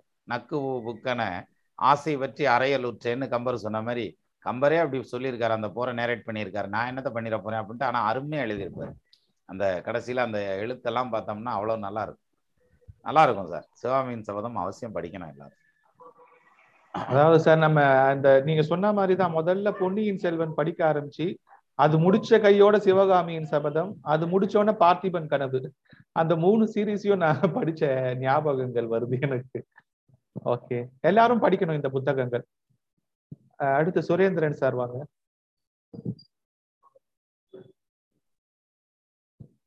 சார் இன்னைக்கு ரொம்ப ஒரு அருமையான நாள். சொல் சொல்ல போனோம்னா ஏன்னா இது வந்து கேட்கும் போதே உடம்பு புல்லரிக்கிற மாதிரியே இருக்கு. நான் ஏற்கனவே இது கேட்ட கதை தான். சின்ன வயசுலயே மீனாட்சி அம்மன் கோயில்ல வந்து வாரியார் சொன்ன கதை தான் இது. நான் ஏற்கனவே இந்த கதை நல்லா தெரியும். இருந்தாலும் இப்ப இன்னைக்கு கேட்கும் போது புத்த புதுசா இப்ப கேட்கிற மாதிரி இருக்கு. ரொம்ப பழைய ஞாபகம் எல்லாம் எனக்கு வந்துச்சு. ரொம்ப நல்லா அருமையா வந்து புலவர்கள் கூட தோத்து போயிடுவாங்க அந்த அளவு வந்து நம்ம சின்னராஜ் ஐயா அந்த அளவு ரொம்ப அருமையா இப்ப சொல்றது பாத்தீங்கன்னா நமக்கு உண்மையிலேயே வந்து கண்ணீரே வந்துருச்சு எனக்கு. கண்கள் கலங்கி போயிடுச்சு அந்த அளவுக்கு ரொம்ப அருமையா இருந்துச்சு. பாக்கியநாதன் சார் இந்த சின்ன வயசுல நீங்க வந்து அவ்வளவு நூல்களை படிச்சு ரொம்ப ஒரு புலமையோட இருக்கீங்கன்னா ரொம்ப பாராட்டுக்குரியது ரொம்ப ரொம்ப நன்றி. இன்னைக்கு நான் கேட்டதுக்கு ரொம்ப மகிழ்ச்சியா இருந்துச்சு. நன்றி சார் நன்றி சார். மோதிர கையில குட்டுப்படணும்னு சொல்லுவாங்க சார் அதான் சார் நீங்க. அதாவது வயசுக்கு மூத்தவங்கள்ட்ட இருந்து ஒரு பாராட்டுரை அதே மாதிரி வாரியார் சுவாமிகள்கிட்ட கதை கேட்டிருந்தேன் அப்படின்னு சொல்லி சொன்னீங்க இல்லையா? அவருடைய இது வந்து ரொம்ப பிரமாதமா இருக்கும் அவருடைய நேரேஷன் நானுமே நிறைய கேட்டிருக்கேன் அவரோடது. நல்லா இருந்துச்சு. மதுரை மீனாட்சி அம்மன் கோயில் பக்கத்துல தான் எங்க வீடு. சின்ன வயசுல வந்து ஆடி வீதியில அடிக்கடி போவேன். இந்த மாதிரி கதா காலச்சவங்க ஸ்கூல் முடிச்சுட்டு ஏழு மணி ஆனா சாயந்தரம் போய் உட்காந்துடுறது ஒரு ஒன்பது மணி வரைக்கும் கேட்டுட்டு வருவேன் சார். கரெக்ட் தான் சார். வீட்ல இருந்தா படிக்க சொல்லிடுவாங்க நம்ம போனது இல்ல முடிச்சிருவோம். ஏழு மணிக்குள்ள முடிச்சுட்டு தான் போறது. ரைட்டு ஏழு மணிக்கு மேல முடிச்சுட்டு தான் போவேன். நன்றி வாரியார் சாமியாரோட சீடர் இருக்கிறாரு. அவரை பேச. சொல்லுவோம். அவர் பேசினா ரொம்ப. நேரம் பேசுவாருன்னு மத்தவங்க எல்லாம் சொல்லிட்டு கடைசியா அவரை கூப்பிட வச்சிருக்கிறேன் நானு. நான் பேசிட்டேன் அவரை பத்தி. அவரை பத்தி நான் இழுத்துட்டேன். உண்மையில சின்னராஜ சொல்றது இப்ப யாருக்கா இருந்தாலும் சொல்ல மாட்டான். ரொம்ப ரசிச்சு சொல்றது. ரொம்ப அது ரொம்ப எனக்கு ரொம்ப ரொம்ப அதான் சார். அது வந்து எல்லாரும் ரசனையோட சொல்லணும் சார். உண்மை சார் உண்மைதான் சார். யார் வேணாலும் சொல்லலாம். இந்த ரசனையோட சொல்றது ரொம்ப இது. அதனாலதான் நான் அந்த வார்த்தையை sir. போட்டேன். சிலாகித்து வழங்குவாருன்னு டைட்டிலே போட்டேன் கரெக்ட் சார் கரெக்டா சொல்றீங்க. ஹண்ட்ரட் பெர்சன்ட் கரெக்ட் நீங்க போட்டது. Thank you thank you sir thank you Chinnaraj sir thank you sir thank you sir Lakshmi Narayanan sir வாங்க. சார் ஒரு சிறு விளக்கம் சார் இது வந்து என்ன விஷயம் என்றால் இந்த கால் மார்க்ஸ் வந்து கம்யூனிஸ்ட் தத்துவத்தை வளர்த்தாங்க. வெளிநாட்டுல நா- நாத்திகம் வளர்ந்தது. ஏன்னா சொசைட்டில பணக்கார ஏழை இது மாதிரி வந்து மோதல் ஏற்படும் சொன்னாங்க. நம்ம நாட்டுல வந்து நாயன்மார்களும் ஆழ்வார்களும் செய்த தொண்டுனால இந்த தொண்டே சிறந்த சோசியலிசம் அப்படி என்று இவர்கள் ப்ரூவ் பண்ணதால இந்திய நாட்டுல வந்து இந்த கம்யூனிஸ்ட் வளராது வளரும் வளராது. இந்த மாதிரி ஒரு பக்தி தொண்டு சிறந்த தொண்டு. அதாவது இந்த நம்ம பெரிய புராணத்துல இருக்கிறது வேற எந்த சோசியலிசம் புக்லையும் இல்லை. தாஸ் கேபிட்டலை விட சிறந்த புஸ்தகம் அப்படின்னு நாங்க சொல்லுவோம். இதுதான் என்னோட கருத்து இன்னைக்கு. ஓகே சார் நன்றி சார். கற்பகம் வாங்க. சார் வணக்கம் சார். வணக்கம் மேடம் சார் நீங்க உங்களோட முயற்சிக்கு முதல் நன்றி பாராட்டு. இது ஒரு இந்த முயற்சி வந்து எப்படி சொல்றது தெரியல. இது கண்டிப்பா இப்போ இந்த நேரத்துக்கு தேவையான ஒரு முயற்சி. இது நீங்க எடுத்து செய்யறதுக்கு ரொம்ப சந்தோஷமா இருக்கு. இது நீங்க தொடர்ந்து செய்யணும்னு கேட்டுக்கிறேன். சின்னராஜ் சார் நரேஷன் கேட்கவே வேணாம். சார் லைவா ஒரு எபிசோடையே கண்ணில் பார்த்த மாதிரி இருந்தது சார். தெரிந்த புராணம் தெரியாத கதைன்பாங்க. அது மாதிரி அந்த கதை எல்லாரும் இதுக்கு முன்னாடி கேட்டிருப்போம் பார்த்துருப்போம். பட் இருந்தாலும் அதை நரேட் பண்ணும்போது சார் சொன்ன மாதிரி கண்ணில் தண்ணி வந்துருச்சு. அதெல்லாம் கற்பனை பண்ணி யோசிச்சு கூட பார்க்க முடியல. அப்படி ஒரு அப்பாவும் அம்மாவும் ஒரு குழந்தைய கொண்டு வந்து கொல்ல முடியுமா? இதை நிறைய பேர் நரேட் பண்றாங்க. இல்ல அவங்களோட சுயநலத்துக்காகவா அப்படி அப்படிலாம் இல்லை. இதுல இதுல சொல்ல வந்த கருத்து என்னன்னா பற்று இல்லாம இருக்கிறது. எது மேல சார் சொன்ன மாதிரி எது மேல அதிகமான பற்று இருக்கோ அந்த பற்றை அறுக்கிறதுக்கு தான் சிவன் வந்து இந்த திருவிளையாடலே பண்ணியிருக்காரு. இதை இந்த ஆங்கிள் தான் புரிஞ்சுக்கணும். அத வந்து சார் உண்மையிலேயே சரியா சொல்லியிருக்காரு. சார் ரொம்ப தேங்க்ஸ் சார். அருமையா பண்ணியிருக்கீங்க. லைவ் எபிசோட கண்ணில் பார்த்த மாதிரி ஒரு திருப்தி. ரொம்ப நல்லா இருந்தது. Thank you thank you thank you madam Subramanian sir sir வணக்கம் சார். வணக்கம் குருஜியை பத்தி சொல்றதுக்கு நமக்கு தகுதி கிடையாது. சார் வந்து இது கோர்வையாக அது நடுவுல அது கொஞ்சம் ஜோவியலா அந்த கதைய அந்த கதையை வந்து நமக்கு புரியும்படியா சொன்னாரு. இதுல எனக்கு பிடித்த இரண்டு மூணு என்னன்னா ஒரு ஆளுக்கு வந்து மனசு சுத்தமா இருக்கணும். Selfless deed and total surrender ஒரு ஆளுக்கு வேணும். தன்னை தாழ்த்தி தாழ்த்திக்கணும்.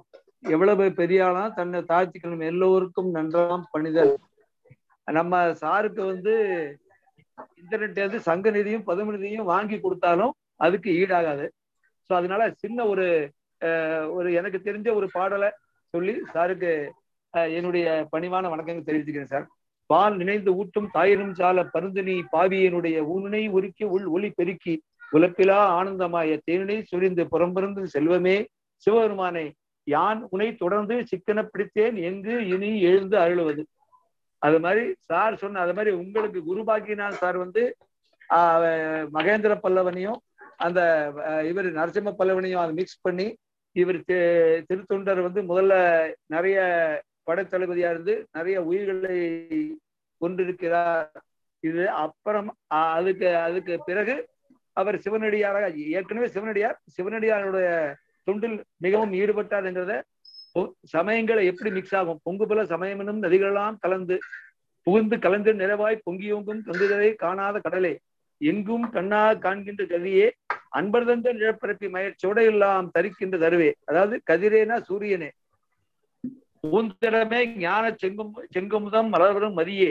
எல்லாம் செய்யவல்ல கடவுளே தேவதேவே. எல்லா கடவுளும் ஒவ்வொரு எல்லா கடவுளும் ஒன்றே அப்படிங்கிறத குருபாகியநாத் சார் சொன்னது மிக சிறப்பு சார். ரெண்டாவது நம்ம சென்றாச்சார பத்தி சொல்லவே வேண்டாம். எனவே குரு வணக்கம் சார். நமஸ்காரம். நன்றி சார். விஜய் சார்.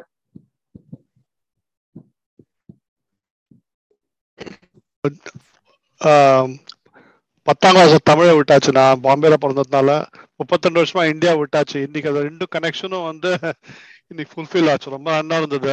டிட்டாச்மெண்ட் பத்தி சின்ன சொன்னது ரொம்ப நல்லா இருக்கு. அவர் தமிழ் ரொம்ப இன்னும் ரொம்ப வருஷமா கேட்பேன் நான். யூடியூப்ல எல்லாம் பார்ப்பேன் நான். ரொம்ப நல்லா இருந்தது. It was very nice so thank you அவ்வளோதான் அவ்வளோதான் சொல்ல முடியும். ரொம்ப it was very nice very overwhelming thank you sir thank you sir Sundar sir வாங்க. Sundar. Okay. Sir Kodumudi Sathish sir வாங்க. வணக்கம் ஐயா. குருநாதர் திருவடி வணங்கிறேன் ஐயா வணக்கம். பாகினன் சார் வணக்கம். அனைவருக்கும் வணக்கம். சித்தி தரும் நாதன் தென்கமலை வாழ்நாதன் பக்தி தரும் நாதன் பரநாதன் முக்தி பெருநாதன் ஞான பிரகாசன் உண்மை தருநாதன் நம் குருநாதன். உண்மை. இந்த பாட்டை ஏன் சொன்னேன் அப்படின்னா அதாவது ஐயா நான் மனசார சொல்றேன். ஏதாவது நினச்சிக்காதீங்க. அதாவது அடியனுக்கு வந்து குருநாதர் அப்படிங்கிறது என் குருநாதர் ஐயாவோட பேரை சொல்லி அறிமுகப்படுத்தி வச்சாரு. ஐயா குருநாதராக கிடைச்சதனுடைய பேரின்பத்தை நான் இப்போ அனுபவிக்கிறேன் எனக்கு இன்னைக்கு பேச்சு வருமான்னு தெரியல. ஏன்னா அந்த பேரின்பம் வந்து ஐயா வயால நான் வந்து திருத்தொண்டர் புராணம் கேட்டதில்லை. இன்னைக்கு தான் கேட்குறேன். ஏன்னா எவ்வளவோ பழகியிருக்கோம். ஆனால் ஐயாட்ட வந்து நான் உபதேசமாக பெறல. ஐயா சொன்னாங்க நான் தமிழ் எனக்கு பிடிக்குது நான் பேசுகிறேன் அப்படின்னாங்க. அப்படி இல்லைங்க அப்படி இல்லை. அது அவருக்குள்ள ஈசன் இருந்து சொல்றார். ஏன்னா அது சாதாரண விஷயம் இல்லை. ஐயா சொன்ன விஷயம் அந்த கவிநடையும் சரி இல்லை உரைநடையா சொன்னாலும் சரி அதை உணர்ந்து சொன்னாங்க. அது நமக்கு எனக்கு பாண்டி குடும்பநாதன் வந்து ஐயாவை குருநாதனா கொடுத்தாருன்னா ஏழு ஏழு ஜென்மத்துக்கும் அந்த சுவாமிக்கு நான் அடிமை. அதுதான். அந்த ஜென்மத்துல செஞ்ச பாக்கியம் எனக்கு மட்டுமில்ல இங்க எல்லாருக்கும். நம்ம எல்லாருக்கும் ஒன்று ஒன்று சொல்கிறேன் அதாவது குரு அப்படின்னா நம்முடைய மாயையை அகற்றக்கூடியவர். எத்தனையோ விஷயத்தில் குரு கிடைக்கலாம். பெரிய பெரிய ஆட்கள் கிடைக்கலாம். ஆனால் குருநாதருடைய இதை சொ- எ- என ஆசான எவ்விடத்திலும் புகழலாம் அப்படிங்கிறது புகழ்ச்சிக்காக சொல்லலை நான். அதாவது ஈசனுடைய அருளாளர் நமக்கு குருவாக கிடைச்சிருக்கார். அதுதான் நம்ம செஞ்ச பாக்கியம். ஒரு ஜோதிடத்திலேயோ ஒரு துறையிலையோ ஒரு இதுலையோ கிடைச்ச அதல்ல நமக்கு நமக்கு எல்லாத்தையும் கட கடந்து கொண்டு போகக்கூடிய ஆற்றலுடைய ஒரு மகான் நமக்கு கிடைச்சிருக்கார். அதை எல்லாரும் பயன்படுத்திக்கணுங்கிறது முதல் வேண்டுகோளாக வச்சுக்க வச்சிருக்கேன் வச்சுக்கிறேன். அதனால தான் இந்த சித்திதரம் நாதன் அப்படின்னு சொல்லக்கூடிய சிவபோக சார பாடலை நான் இப்போ பாடினதுக்கு காரணம். ஏன்னா இந்த திருத்தொண்டர் கதையில் வந்து பார்த்தீங்கன்னா சேக்கிலாருடைய பாடல் அப்படிங்கிறது ஒவ்வொன்றும் தமிழை குடாந்து புகுத்தி விளையாடி இருப்பார் அது மட்டும் இல்ல அறுபத்தி மூன்று நாயன்மார்களையும் அவர் சொல்றது என்னன்னா ஏன் இந்த அடியவருக்கு இப்படிப்பட்ட சோதனை? ஒரு அடியார் கல்லால் எறிஞ்சாரு அவருக்கும் முக்தி. அதே மாதிரி சிவபெருமானையே தள்ளி வச்சார் சைவத்துக்கு நீ புறம்பு அப்படின்னு சுந்தரரை தள்ளி வைக்கிறார். சுந்தரரை தள்ளி வச்சுட்டு சுந்தரனோட பெரியமா சிவபெருமான் இருக்காருன்னு சிவபெருமான் இருக்காரா? அவன் சிவபெருமானே சைவத்தொட்டு தள்ளி வை அப்படின்னு தள்ளி வைக்கிறார். தன் கடவுளையே தள்ளி வைத்த ஒரு அடியாருக்கும் அறுபத்தி மூன்று நாயன்மார்கள் ஒரு இடம். அப்போ ஏன் வந்து சிறுத்தொண்ட நாயனாருக்கு இவ்வளவு பெரிய சோதனை? ஒரு தன் நல்லா யோசிச்சு பாருங்க. அதாவது தன் மகனையே அறிஞ்சு அவன் அமுது படைத்து அது வந்து தானே பிடிச்சு தான் அறிய அம்மா வந்து மடியில பட்டு அம்மா வந்து காலை பிடிக்க அறியறது எவ்வளவு பெரிய விஷயம்? இந்த விஷயத்த வந்து நம்ம சாதாரணமான ஒரு இதில் பார்த்தோம் அப்படின்னா தன் ஆசைக்காக அப்படிங்கிற ஒரு வார்த்தை சொன்னாங்க அல்லவா? அதுதான் சாதாரணமான ஒரு நோட்டத்தில் நம்ம யோசிக்க யோசிக்க தோணும் அது தவறு தவறுன்னு நான் சொல்லலை. ஆனால் அந்த விஷயத்தை அப்படி யோசிக்காதீங்க. ஏன் அப்படின்னு சொல்கிறேன் கேட்டால் பரம்பொருளை ஒரு அதாவது சிறுத்தொண்ட நாயனார் ஒரு போர் வீரனாக இருக்காரு சேனாதிபதியாக இருக்காரு. சேனாதிபதியாக இருக்கும்போது அவர் அவர் போனார்னா என்ன செய்வார்ன்னா வாரியார் சாமி அழகாக சொல்வார். ஆச்சுங்களா? நமச்சிவாய வாழ்க நாதன் தாழ்வாழ்க இமைப்பொழுதும் என் நெஞ்சில் நீங்காதான் தாழ்வாழ்கன்னு சொல்லித்தான் அவர் ஆரம்பிப்பாரு. நான் வந்து யாரையும் வெளியில எனக்குள் ஈசன் அருள் இருந்ததால் நான் புலிகேசி வென்றது வந்து எல்லாமே வந்து ஏன் இவ்வளவு திறமையா போர் செஞ்சாருன்னா சிவபெருமானை நினைத்து செய்ததால் நான் கடனாற்று என் என் படன் என் கடன் பணி செய்து கிடப்பதே. என்ன என்னுடைய நான் ஒரு போர் த தளபதி. என்னுடைய க கடமை என்னவோ அந்த கடமையை நான் பற்றில்லாமல் செய்கின்றேன் அந்த இடத்துல. அந்த இடத்துல யாரையும் கொல்லணும் யாரையும் அடிக்கணும் யாரையும் இது பண்ணணும் ஒரு வெறித்தனமாகவோ இதாகவோ நான் செய்யல. பற்றில்லாமல் என் கடனை நான் ஆற்றுகின்றேன். ஒரு நாட்டுக்கு மன்ன ஒரு நாட்டுக்கு த படை தளபதியாக இருந்து என்னுடைய கடனை நான் செய்கின்றேன். எனது எனதுள் இருந்து செய்பவன் அனைத்தும் ஈசனே அப்படிங்கிற ஒரு வைராக்கியத்தில் அவர் வாழ்ந்துட்டு வந்தார். அந்த வைராக்கியம் இருந்தனால தான் இவரோட பெருமையை உலகத்துக்கு சிவபெருமான் வந்து காட்டணும்னு நினைக்கிறார். ஏன்னா என்ன பேசியிருப்பாங்க நல்லா யோசிச்சு பாருங்க.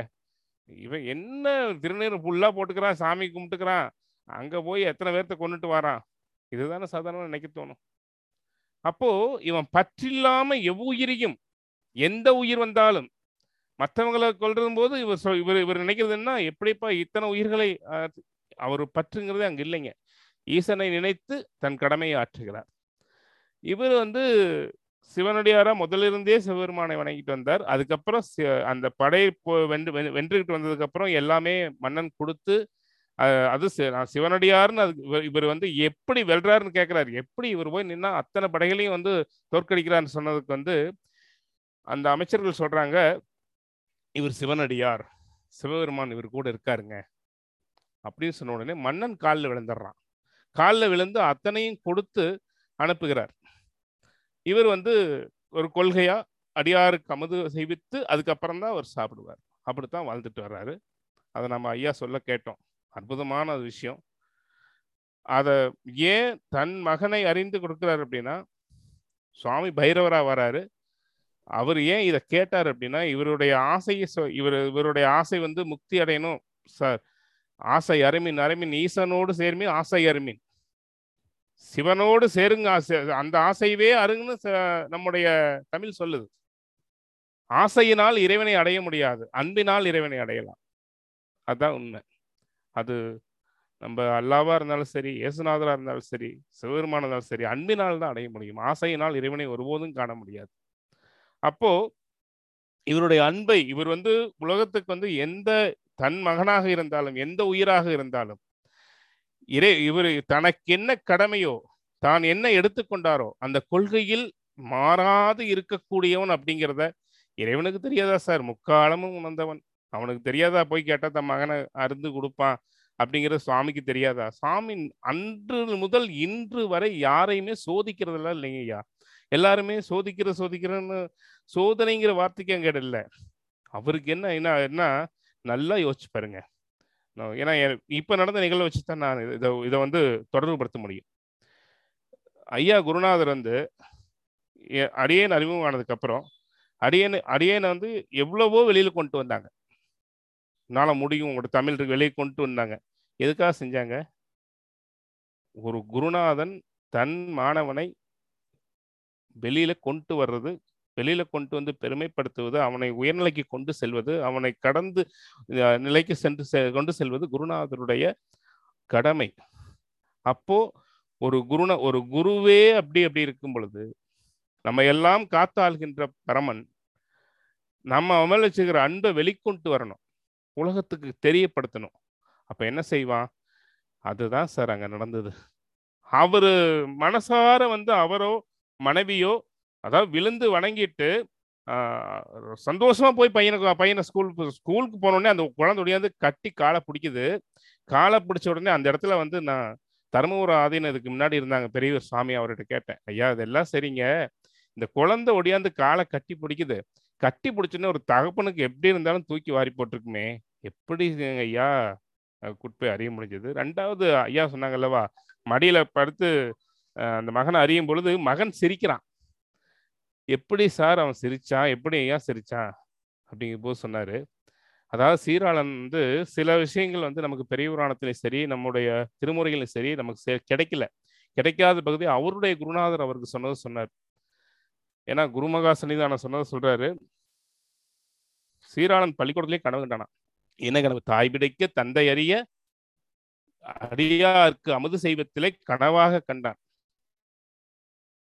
கனவாக கண்ட உடனே அந்த குழந்தை நினைச்சுதான் இவ்வளவு பெரும் புண்ணியம் எனக்கு. அந்த அஞ்சு வயசுல நினைக்குது எனக்கு எவ்வளவு பெரும் புண்ணியம். நான் வந்து ஒரு அடியவருக்கு உணவாக பயன்பட போகிறேன். இவ்வளவு பெரும் சந்தோஷம். அது ஞான குழந்தை சார். அதனால அது துளி கூட கையில கத்தி இருந்திருக்கணும் சார். நம்ம நம்ம கத்தி பயம் வருமா வராதா? இயல்பா கத்திக்கிட்டு கொண்டு போனா. ஆனா அந்த குழந்தை சிரிக்குது. எப்படி சார் சிரிச்சுது? அந்த குழந்தை அந்த கனவு கண்டுதான். அதனால அந்த குழந்தை எதுவுமே மனசுல நினைக்கல. அது அன்பு சந்தோஷமா இருந்தது. சந்தோஷமா தன்னை அர்ப்பணித்தது. அதே மாதிரி இங்கேயும் ஆஹ், இவர் இவர் எந்த இடத்திலும் தான் எடுத்துக்கொண்ட கொள்கையில் இறைவனுக்கு செய்யக்கூடிய தொண்டு என்ற இடத்தில் அதே மாதிரி ஒரு நாட்டு மன்னனா இருந்து ஒரு நாட்டினுடைய சேனாதிபதியா இருந்து தன்னுடைய கடமையை செய்ய வேண்டும் என்ற இடத்தில் சொந்தமோ பந்தமோ தானோ எந்த இடத்திலும் மனசுல இறைவனுக்கு அர்ப்பணித்து சிவார்ப்பணம் என்று அதை செய்து விடுவார். இவர் எந்த ஒரு பேருக்காகவும் புகழுக்காகவும் இல்லை இதுக்காகவோ செய்ய செய்யக்கூடியவர் அல்ல அப்படிங்கிற ஒரு விஷயத்த உலகத்துக்கு இறைவன் காட்ட நினைச்சார். அதனாலதான் இவருக்கு அவ்வளவு பெரிய தன் மகனையே அறியும் போது கூட மனதாலும் எண்ணத்தாலும் ஒரு துளி கூட தன் மகனை இது மாதிரி பண்றோங்கிற ஒரு ஒரு எண்ணமே இல்லாம அவர் இருக்கக்கூடிய நிலையை உலகுக்கு எப்படி சார் தெரியும்? அதனால தொண்டர்தம் பெருமை சொல்லவும் அறிது தொண்டர்களுடைய பெருமையை இறைவன் உலக உணர்த்த நினைச்சு தான் ஓ அறுபத்தி மூன்று நாயன்மாருக்கு அறுபத்தி மூணு விதமா? ஐயா அருமையா சொன்னாங்க. அது ஐயா நீங்க வந்து தமிழ் மட்டுமா இருந்தா நீங்க இந்த வார்த்தையை சொல்லியிருக்க முடியாதுங்க ஐயா. ஒரே விஷயங்க ஐயா. அது ஒரு சொன்னீங்க. அவருக்கு கிடைச்சது ஒரு அடியாருக்கு கொடுத்தது இன்னொரு அடியாருக்கு கொடுக்கல. நீங்கள் அதை எப்படி உணர்ந்திருக்கீங்கிறது அந்த இடத்த ரசிச்சங்க ஐயா. அது உங்களுடைய திருவடி வணங்கிக்கிறேன். ஏன்னா அதாவது நாங்கள் திருநீர் இடுறோம் ருத்ராஜம் போட்டுக்கிறோம் இதெல்லாம் இல்லைங்க ஐயா. இது இல்லாமையே உள்ளத்தில் திருநீரும் உள்ளத்தில் ருத்ராஜம் போட்டிருக்கிற மகான் நீங்கள் இதை வந்து நான் பேருக்கோ பெருமைக்கோ சொல்லலை. சத்தியமாக மனதார சொல்கிறேன் இதெல்லாம் வெளியில் போடுற வேஷம். ஆச்சுங்களா? அந்த உள்ள அந்த அந்த இடத்துல அந்த சிறு அந்த சிறுத்தொண்ட நாயனாருடைய மனப்பக்குவத்தை எடுத்து காட்டுவதற்காகத்தான் சேக்கிலார் இவ்வளவு விஷயமாக கடுமையாக கொண்டு வருகிறார். அறுபத்தி மூன்று நாயன்மார்களுக்கும் அறுபத்தி மூணு விதமா தான் ஒருத்தரை ஆட்கொண்டது போல் ஒருத்தருக்கு இல்லை. ஒருத்தரை ஒருத்தருக்கு அருளிய நிலை ஒருத்தருக்கு இல்லை. இங்கதான் சோமஸ்கந்த பெருமானா அருள் புரிகிறார். முருகப்பெருமானோடு வந்து அருள் புரிந்தது இவருக்கு மட்டும்தான். சோமஸ்கந்தரா அருள் புரிஞ்சது இவருக்கு மட்டும்தான். ஏன்னா அந்த குழந்தை குழந்தை யாரோட விளையாடும்? இப்போ நம்ம வீட்டுக்கு கூப்பிட்டு போகும்போது நாம் பெரியவங்களை கூட்டிகிட்டு போகிறோம் பெரியவங்க வந்து இது பண்ணுவாங்க. குழந்தையை குழந்தை தான் வந்து கூப்பிட்டு கூட்டிட்டு போகும். குழந்தை யாரோட விளையாடும்? அந்த குழந்தைக்காக முருகப்பெருமானோடு காட்சி கொடுக்கின்றார். அற்புதமான விஷயம். இன்றைய நாள் எல்லாருக்கும் ஒரு திருத்தொண்டர் மாக்கதை கேட்ட ஒரு நாளாக இருந்து இருக்கு. அடியவனுக்கு வந்து அது மிகப்பெரிய புண்ணிய நாள். ஏன்னா குருநாதருடைய ஏன்னா ஐயாவை வந்து தெரியும். சாமி சாமானியப்பட்ட மனிதரா அவர் இருக்க மாட்டார் அவர் கொடுத்திருக்க மாட்டார் அவர் கொடுத்திருக்காரு அப்படிங்கிறது தெரியும். இன்னைக்கு அவருக்கு அவருக்கு அவருடைய வாயால கேட்கும் பொழுது எத்தனை ஜென்மம் எடுத்தாலும் உங்கள் திருவடிக்கில் இருக்கு நினைக்கின்றேன் ஐயா. அது ஒண்ணு போதும். எனக்கு வேற எந்த இவ்வளவு நாள் செய்த சிவத்துண்டு உண்மை என்றால் உங்களுடைய இது வந்து நான் மனசார இதுக்கு ஏதாவது எனக்கு பேச்சு வரல. அதுதான் உண்மை. அதுதான். இன்னைக்கு வந்து பாக்கிநாத் சாருக்கும் நன்றி சொல்லணும். ஏன்னா வந்து இதெல்லாம் இதை எடுத்து இன்னைக்கு எத்தனை பேர் பார்ப்பாங்க? எத்தனை பேர் எடுத்துக்குவாங்க? இதுல என்ன இருக்கு? இதை பேசுனதுனால ஒரு அடியார் அடைஞ்சாரு. இன்னைக்கு நாம நம்ம பையனை அறிஞ்சு அறிஞ்சு கொடுக்க முடியுமா? நாம் இது பண்ண முடியுமா? இதுல என்ன இருக்கு அப்படின்னு நினைக்காம இதை கேட்கணும். சார் நம்முடைய தமிழ் நூல்கள்ல இல்லாத விஷயம் இல்லை. இன்றை இன்றைக்கும் மனிதன் எப்படி வாழ வேண்டும்? நாம் எப்படி இருக்கணும்? பக்தி நெறியாகட்டும் இல்லற நெறியாகட்டும். இல்லற நெறி இதில் இல்லைன்னு நீங்க சொல்ல முடியாது. இல்லற நெறி நல்லா எடுத்துக்கங்க. கணவன் சொன்ன உடனே கணவன் குறிப்பறிஞ்சு ஒவ்வொரு விஷயத்தையும் ஒரு தொட்டு கும்பிட்டு ஒரு சொன்ன உடனே அடுத்த நிமிஷம் மகனை கூப்பிட போறாங்க. எப்படிப்பட்ட இல்லற வாழ்க்கை வாழ்ந்திருப்பாங்க பாருங்க. மனைவியால் கணவனுக்கு பெருமை. மனைவி அந்த அந்த திருங்க திருவெண்காட்டு நங்கை மட்டும் என்ன சொல்றீங்க? ஐயா நீயும் ஒரு அடியாரு அவனும் ஒரு அடியாரு ரெண்டு பேரும் சேர்ந்துட்டு என் பையனை இது பண்றீங்க. எவனாவது பிள்ளைக்கறி கேட்பானா நீ நீயும் போய் கேட்டு வருவியா? அப்படின்னு சொல்லியிருந்தா இன்னைக்கு அவருக்கு முக்தி கிடைச்சிருக்குமா? சிறுத்தொண்டர் மக்கதை நாம் படிச்சிருக்க முடியுமா? நீ என்னதான் இறை வழிபாடு செய்தாலும் உன் மனையால் உனக்கு உனக்கு உவந்து அந்த மனையால் வந்து கணவனை தெய்வமாக எண்ணக்கூடிய மனை மனையால் வாச்சா மட்டும்தான் முழுமை அடைய முடியும். இல் அறம் என்பதை அறத்தை வலியுறுத்தக்கூடிய இது விஷயம். மனைவி வந்து கட்டு அதுதான் சார் இல்லறத்தையும் சொல்லுது. அப்போ இதுல இல்லாத விஷயங்களே இல்லை. தன் மன தன் மனைவி வந்து கையில பிடிச்சு கொடுக்குறாரு. கையில பிடிச்சு கொடுத்த உடனே உறவினர்கள்லாம் எதுக்குறாங்க அதை அந்த விஷயத்த? அப்போ சார் நாமெல்லாம் என்னப்போம் ஆண்டவா காப்பாத்து காப்பாத்து ஓலம் ஓலம் ஓலம்போம் இறைவன் சொன்னாரா இவரை பார்த்து அஹ், என்னை நீங்க என்ன காப்பாத்து ஓலம் ஓலம்னு முறையிட்டாராம். இறைவனே என்னை காப்பாத்து அப்படின்னு முறையிட்டது? யோசிச்சு பாருங்க. ஏற்பகை நாயனார்கிட்ட. அப்போ இறைவனை விட அடியார் ஒரு பங்கு மேல். அப்படிங்கிறத உணர்த்துவதற்காகத்தான் இறைவன் இத்தனை செய்களும் செய்தார். வாரியார் சாமி அழகா சொல்லுவார். சார் நீங்க தலைமை போஸ்ட் ஆபீஸ்ல உண்டே போய் தபால் போட்டீங்கன்னா போஸ்ட் ஆபீஸ்ல மட்டும்தான் போய் சேரும் ஆச்சுங்களா? நீங்க போஸ்ட் பாக்ஸ்ல ஓட்டீங்க அப்படின்னா அது நேராக தலைமை இடத்துக்கு போயிடும் அப்படிம்பாரு. அதாவது அடியாருக்கு செய்யக்கூடிய தொண்டு ஆண்டவனுக்கு போய் சேர்ந்துடும் ஆண்டவனுக்கு என்னதான் தொண்டு செய்தாலும் அது அடியாருக்கு வந்து சேராது. அப்போ அடியார்களுடைய தொண்டு பெருமை என்ன அப்படிங்கிறத ஒவ்வொரு இடத்திலையும் இறைவன் வெளிக்காட்டியதனுடைய அருள் திறன்தான் இந்த பெரிய உராணம் தவிர தன் மகனை இது செய்வதற்காக இறைவன் அவ்வளவு கடுமையானவரா? இவ்வளவு கடுமையா சோதனை வச்சு இவ்வளவு கடுமையா பண்ணாதான் சாமி வந்து அரு ஆட்கொள்வாரா அப்படிப்பட்ட சாமி போய் நம்ம எப்படி சார் கும்பிடுறது? அதெல்லாம் இல்லை சார். அறுபத்தி மூவர் கதையில எளிமையா வந்தது உண்டு. அன்னப்ப நாயனாருக்கு ஆறே நாள்ல முக்தி. அதே மாதிரி ஒரு கல்லால இட்ட தொண்டனுக்கும் முக்தி உண்டு. ஆனால் அவரவரிடத்தில் என்ன அன்பு இருந்ததோ அந்த அன்பின் வெளிப்பாட்டை உலகறிய செய்ததுதான் சிவபெருமானுடைய வேலை. அங்க அதாங்க ஐயா. சொல்லி இதோட சொல்லி முடிச்சுக்கிறேங்க. நன்றி. வாய்ப்பு. பாலா திருப்பி ரைஸ் பண்ணிருக்கீங்க. சிறப்பு. அனைவருக்கும் மிகவும் நன்றி. என்னென்னா ஃபைவ் தேர்ட்டிக்கு எனக்கு ஒரு அப்பாயின்மெண்ட் அதனால சிறப்பான இந்த உரையாற்றிய அனைவருக்கும் நன்றி. இந்த தகவல் சொன்னவருக்கு நன்றி. முக்கியமா உங்களுக்கு நன்றி. அண்ணன் சின்னராஜ் அவர்களுக்கு நன்றி. அஹ், இந்த தொண்டுகள் மிகவும் தொடரட்டும். அடியனின் சிறிய கருத்தையும் இதில் பதிவிட்டு நான் இந்த இடத்திலிருந்து விலகி இன்னும் ஒரு அஹ், கூட்டத்துக்கு நான் வந்து சேர்ந்து கொள்கிறேன். சிரமத்தை சிரசில் சிரசில் வைத்துக் கொண்டால் சீர்கட்டு போய் விடுவோம் அதை சிந்திக்க தொடங்கிவிட்டால் சிகரத்தையும் தாண்டிடுவோம் என்று சொல்லி எனது வரிகளில் ஒன்றில் எழுதியிருந்தேன் இந்த புராணங்கள் சொல்ற கருத்தோட நாங்கள் ஒருமித்து எங்களுக்குள்ள இருக்கிற சிரமங்களை நாங்கள் சிந்திக்க ஆரம்பித்து விட்டோம் என்று சொன்னாலே போதும். அடுத்த கட்டத்துக்கு நகரலாம். முக்கியமாக அடுத்த கட்டத்துக்கு நகரும் போது அடுத்தவர்களை நாங்கள் வாழ்த்த பழக வேண்டும். அவர்களுடைய நகர்வை பார்த்து நாங்கள் மகிழ பழக வேண்டும். இறைவன் எங்களோடு வாழ்ந்து கொண்டே இருப்பார். இதுதான் என்னுடைய அடியின் கருத்து. அஹ் மிக்க நன்றி எல்லாருக்கும். நான் விடைபெற போறேன். ஒரு அப்பாயின்மெண்ட் மன்னிக்கணும் அஹ் நன்றி. சார். அடுத்த சினராஜன்னா வணக்கம். அஹ் சந்திப்போம். கண்டிப்பா. எம்ஜிஆர் கணேஷ் சார். சார் முன்னாடி ஒரு கருத்தை நான் சொல்றதுக்கு மறந்துட்டேன். அது இவர் சதீஷ்குமார் ஐயா பேசும்போது ஞாபகம் வந்தது. அதாவது இ- இந்த மாதிரியான ஒரு விஷயத்த இவ்வளவு திறம்பட புரிஞ்சுண்டு அவருக்கு மட்டும்தான் அந்த அருள் கிடைச்சது. அதாவது சிவபெருமான் அஹ், அம்மையாரோடும் கந்தனோடும் அவருக்கு அருள் புரிந்தார். இது வேற யாருக்கும் கிடைக்காது அப்படின்றது மட்டும் அதை புரிஞ்சது மட்டும் இல்லாம இந்த கதை இந்த இதை சொல்லும் போதே அவர் வந்து இதை வந்து வெறுமன இந்த பெரிய புராணத்துல இந்த பர்டிகுலர் சிறுதொண்ட நாயனார் புராணத்தை சின்னதா படிச்சுட்டு சொன்ன மாதிரி எனக்கு தெரியல.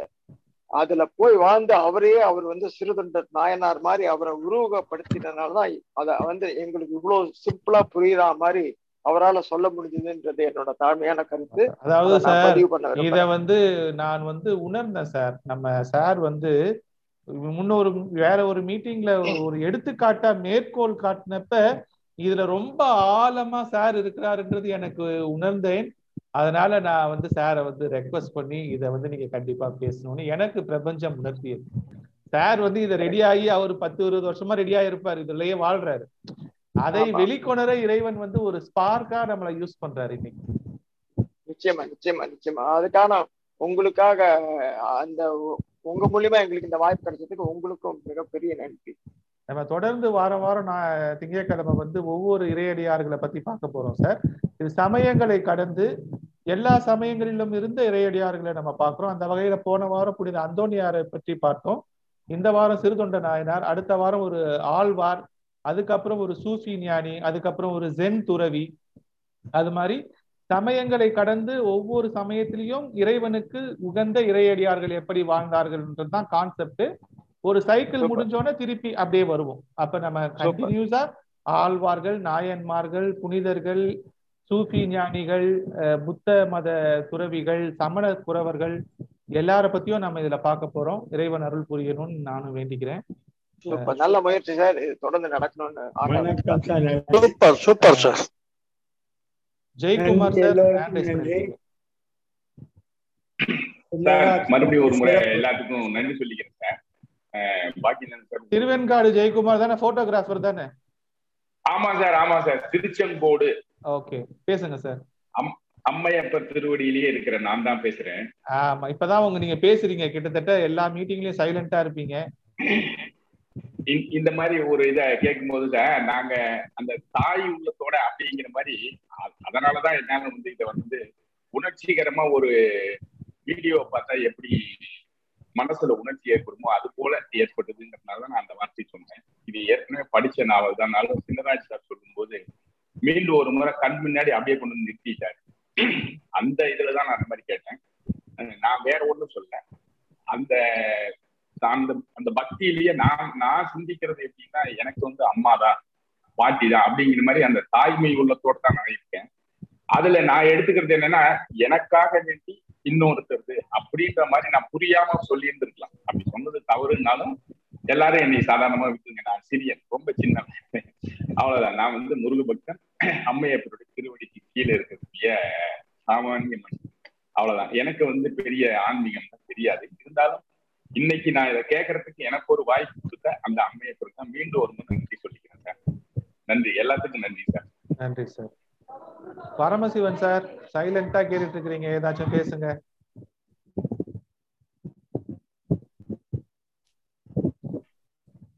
அதாவது தேடினாலும் கிடைக்காதது நாடினாலும் பெற முடியாதது அப்படிப்பட்ட ஒரு தத்துவத்தை இந்த காலத்தில் அதெல்லாம் எட்ஜு நம்மளாம் வாழ்க்கையினுடைய எட்ஜில் தான் இருக்கோம் இந்த நேரத்துல இறைவன் நம்மளுக்கு இந்த மாதிரி ஒரு பாக்கியத்தை அருளி இருக்கார் என்று நினைக்கும் பொழுது ஏதோ ஒரு வகையில நம்மளும் புண்ணியம் செஞ்சவங்களாத்தான் இருக்கோம். அதுலயும் ஐயா வந்து சிண்டராஜ் ஐயா வந்து நான் என்ன சொல்றேன்னா அந்த முருகப்பெருமான் தான் அவருக்கு மறு உருவமா ஆத்மாவா அவர்கிட்ட இருக்கு. அவர் வாயில வரக்கூடிய கவியும் வார்த்தைகளும் தமிழும் விளையாடுது. அரு அருமை. அப்படியே நேச்சரா நேரா நடந்தது போல எடுத்து பேசுறாரு. ஒரு சொல் தவறல சோறல சோர்விலான்னு சொல் அப்படின்னு சொல்லுவார். ஐயா தான் சொல்லுவாங்க அது போல சொற்றுணை வேதியன் ஜோதி வனவன் ஒற்றுணை தீர்ந்த ஒருந்த கை தொலை கற்றுடை ஓட்டியோர் கடலினில் பாய்ச்சின் நற்றுணையாவது நமச்சிவாயவே. புவினு கருங்களும் பொங்கு தாமரை அவினு கருங்களும் அரணஞ்சாடுதல் கோவினு கருங்களும் கோட்டமில்லாதது.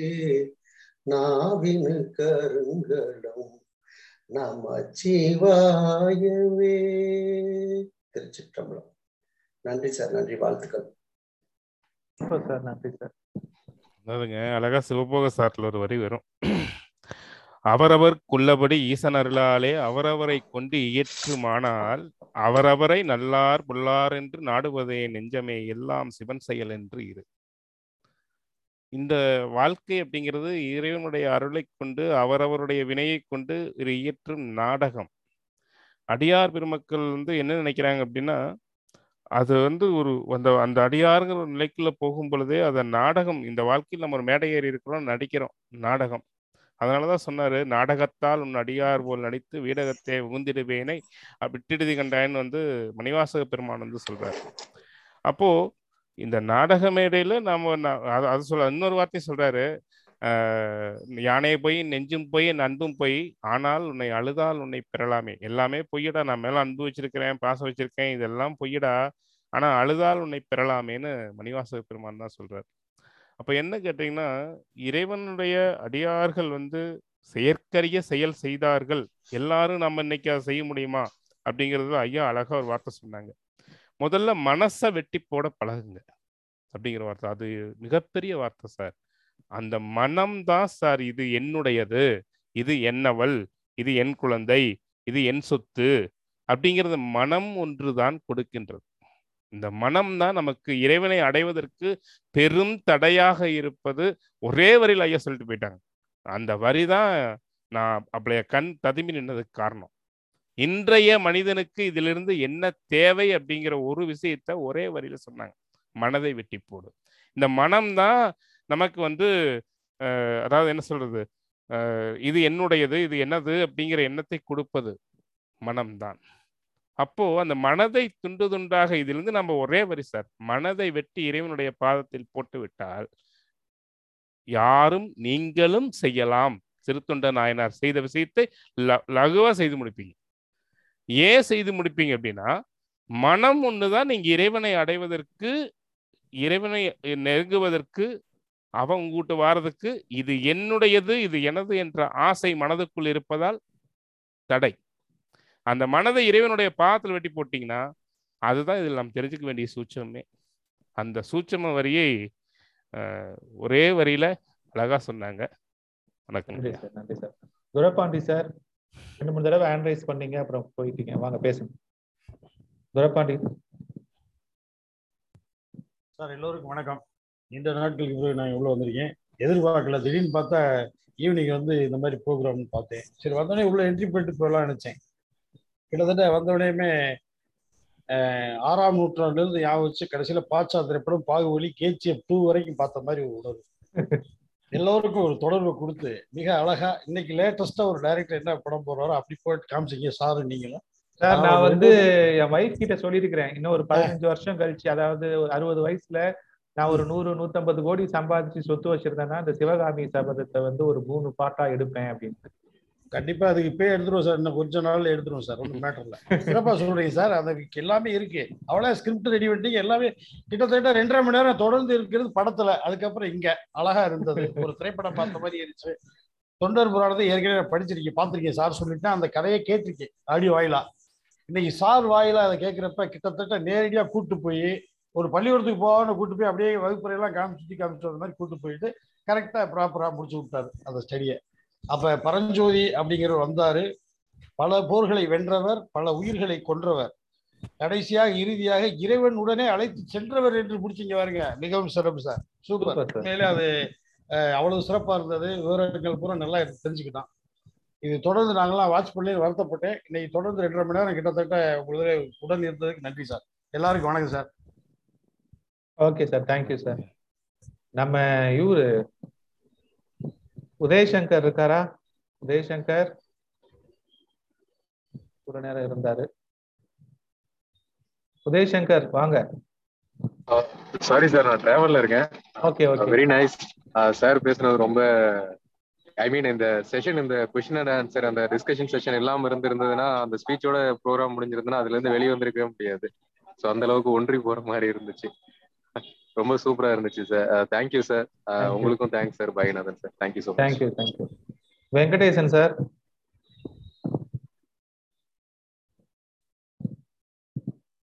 Venkatesan sir sir வணக்கம் சார் வணக்கம் சார் சொல்லுங்க. இங்க இருக்கிற எல்லாருடைய பாதங்கள் பணிந்து என்னுடைய வணக்கத்தை சமர்ப்பிக்கிறேன் இன்னும் ஒரு சொற்பொழிவு கேட்ட மாதிரி இருந்துச்சு. இன்னும் ஒரு உபன்யாசம். சொல்லிட்டே போலாம் சார். எனக்கு வார்த்தைகள் இந்த நேரத்துக்கு தோணவே மாட்டேங்குது. உண்மையிலேயே அற்புதமான ஒரு நிகழ்வு.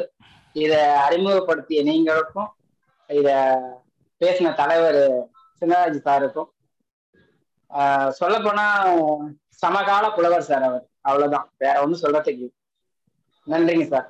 சமகால பெரும் புலவர் சார்.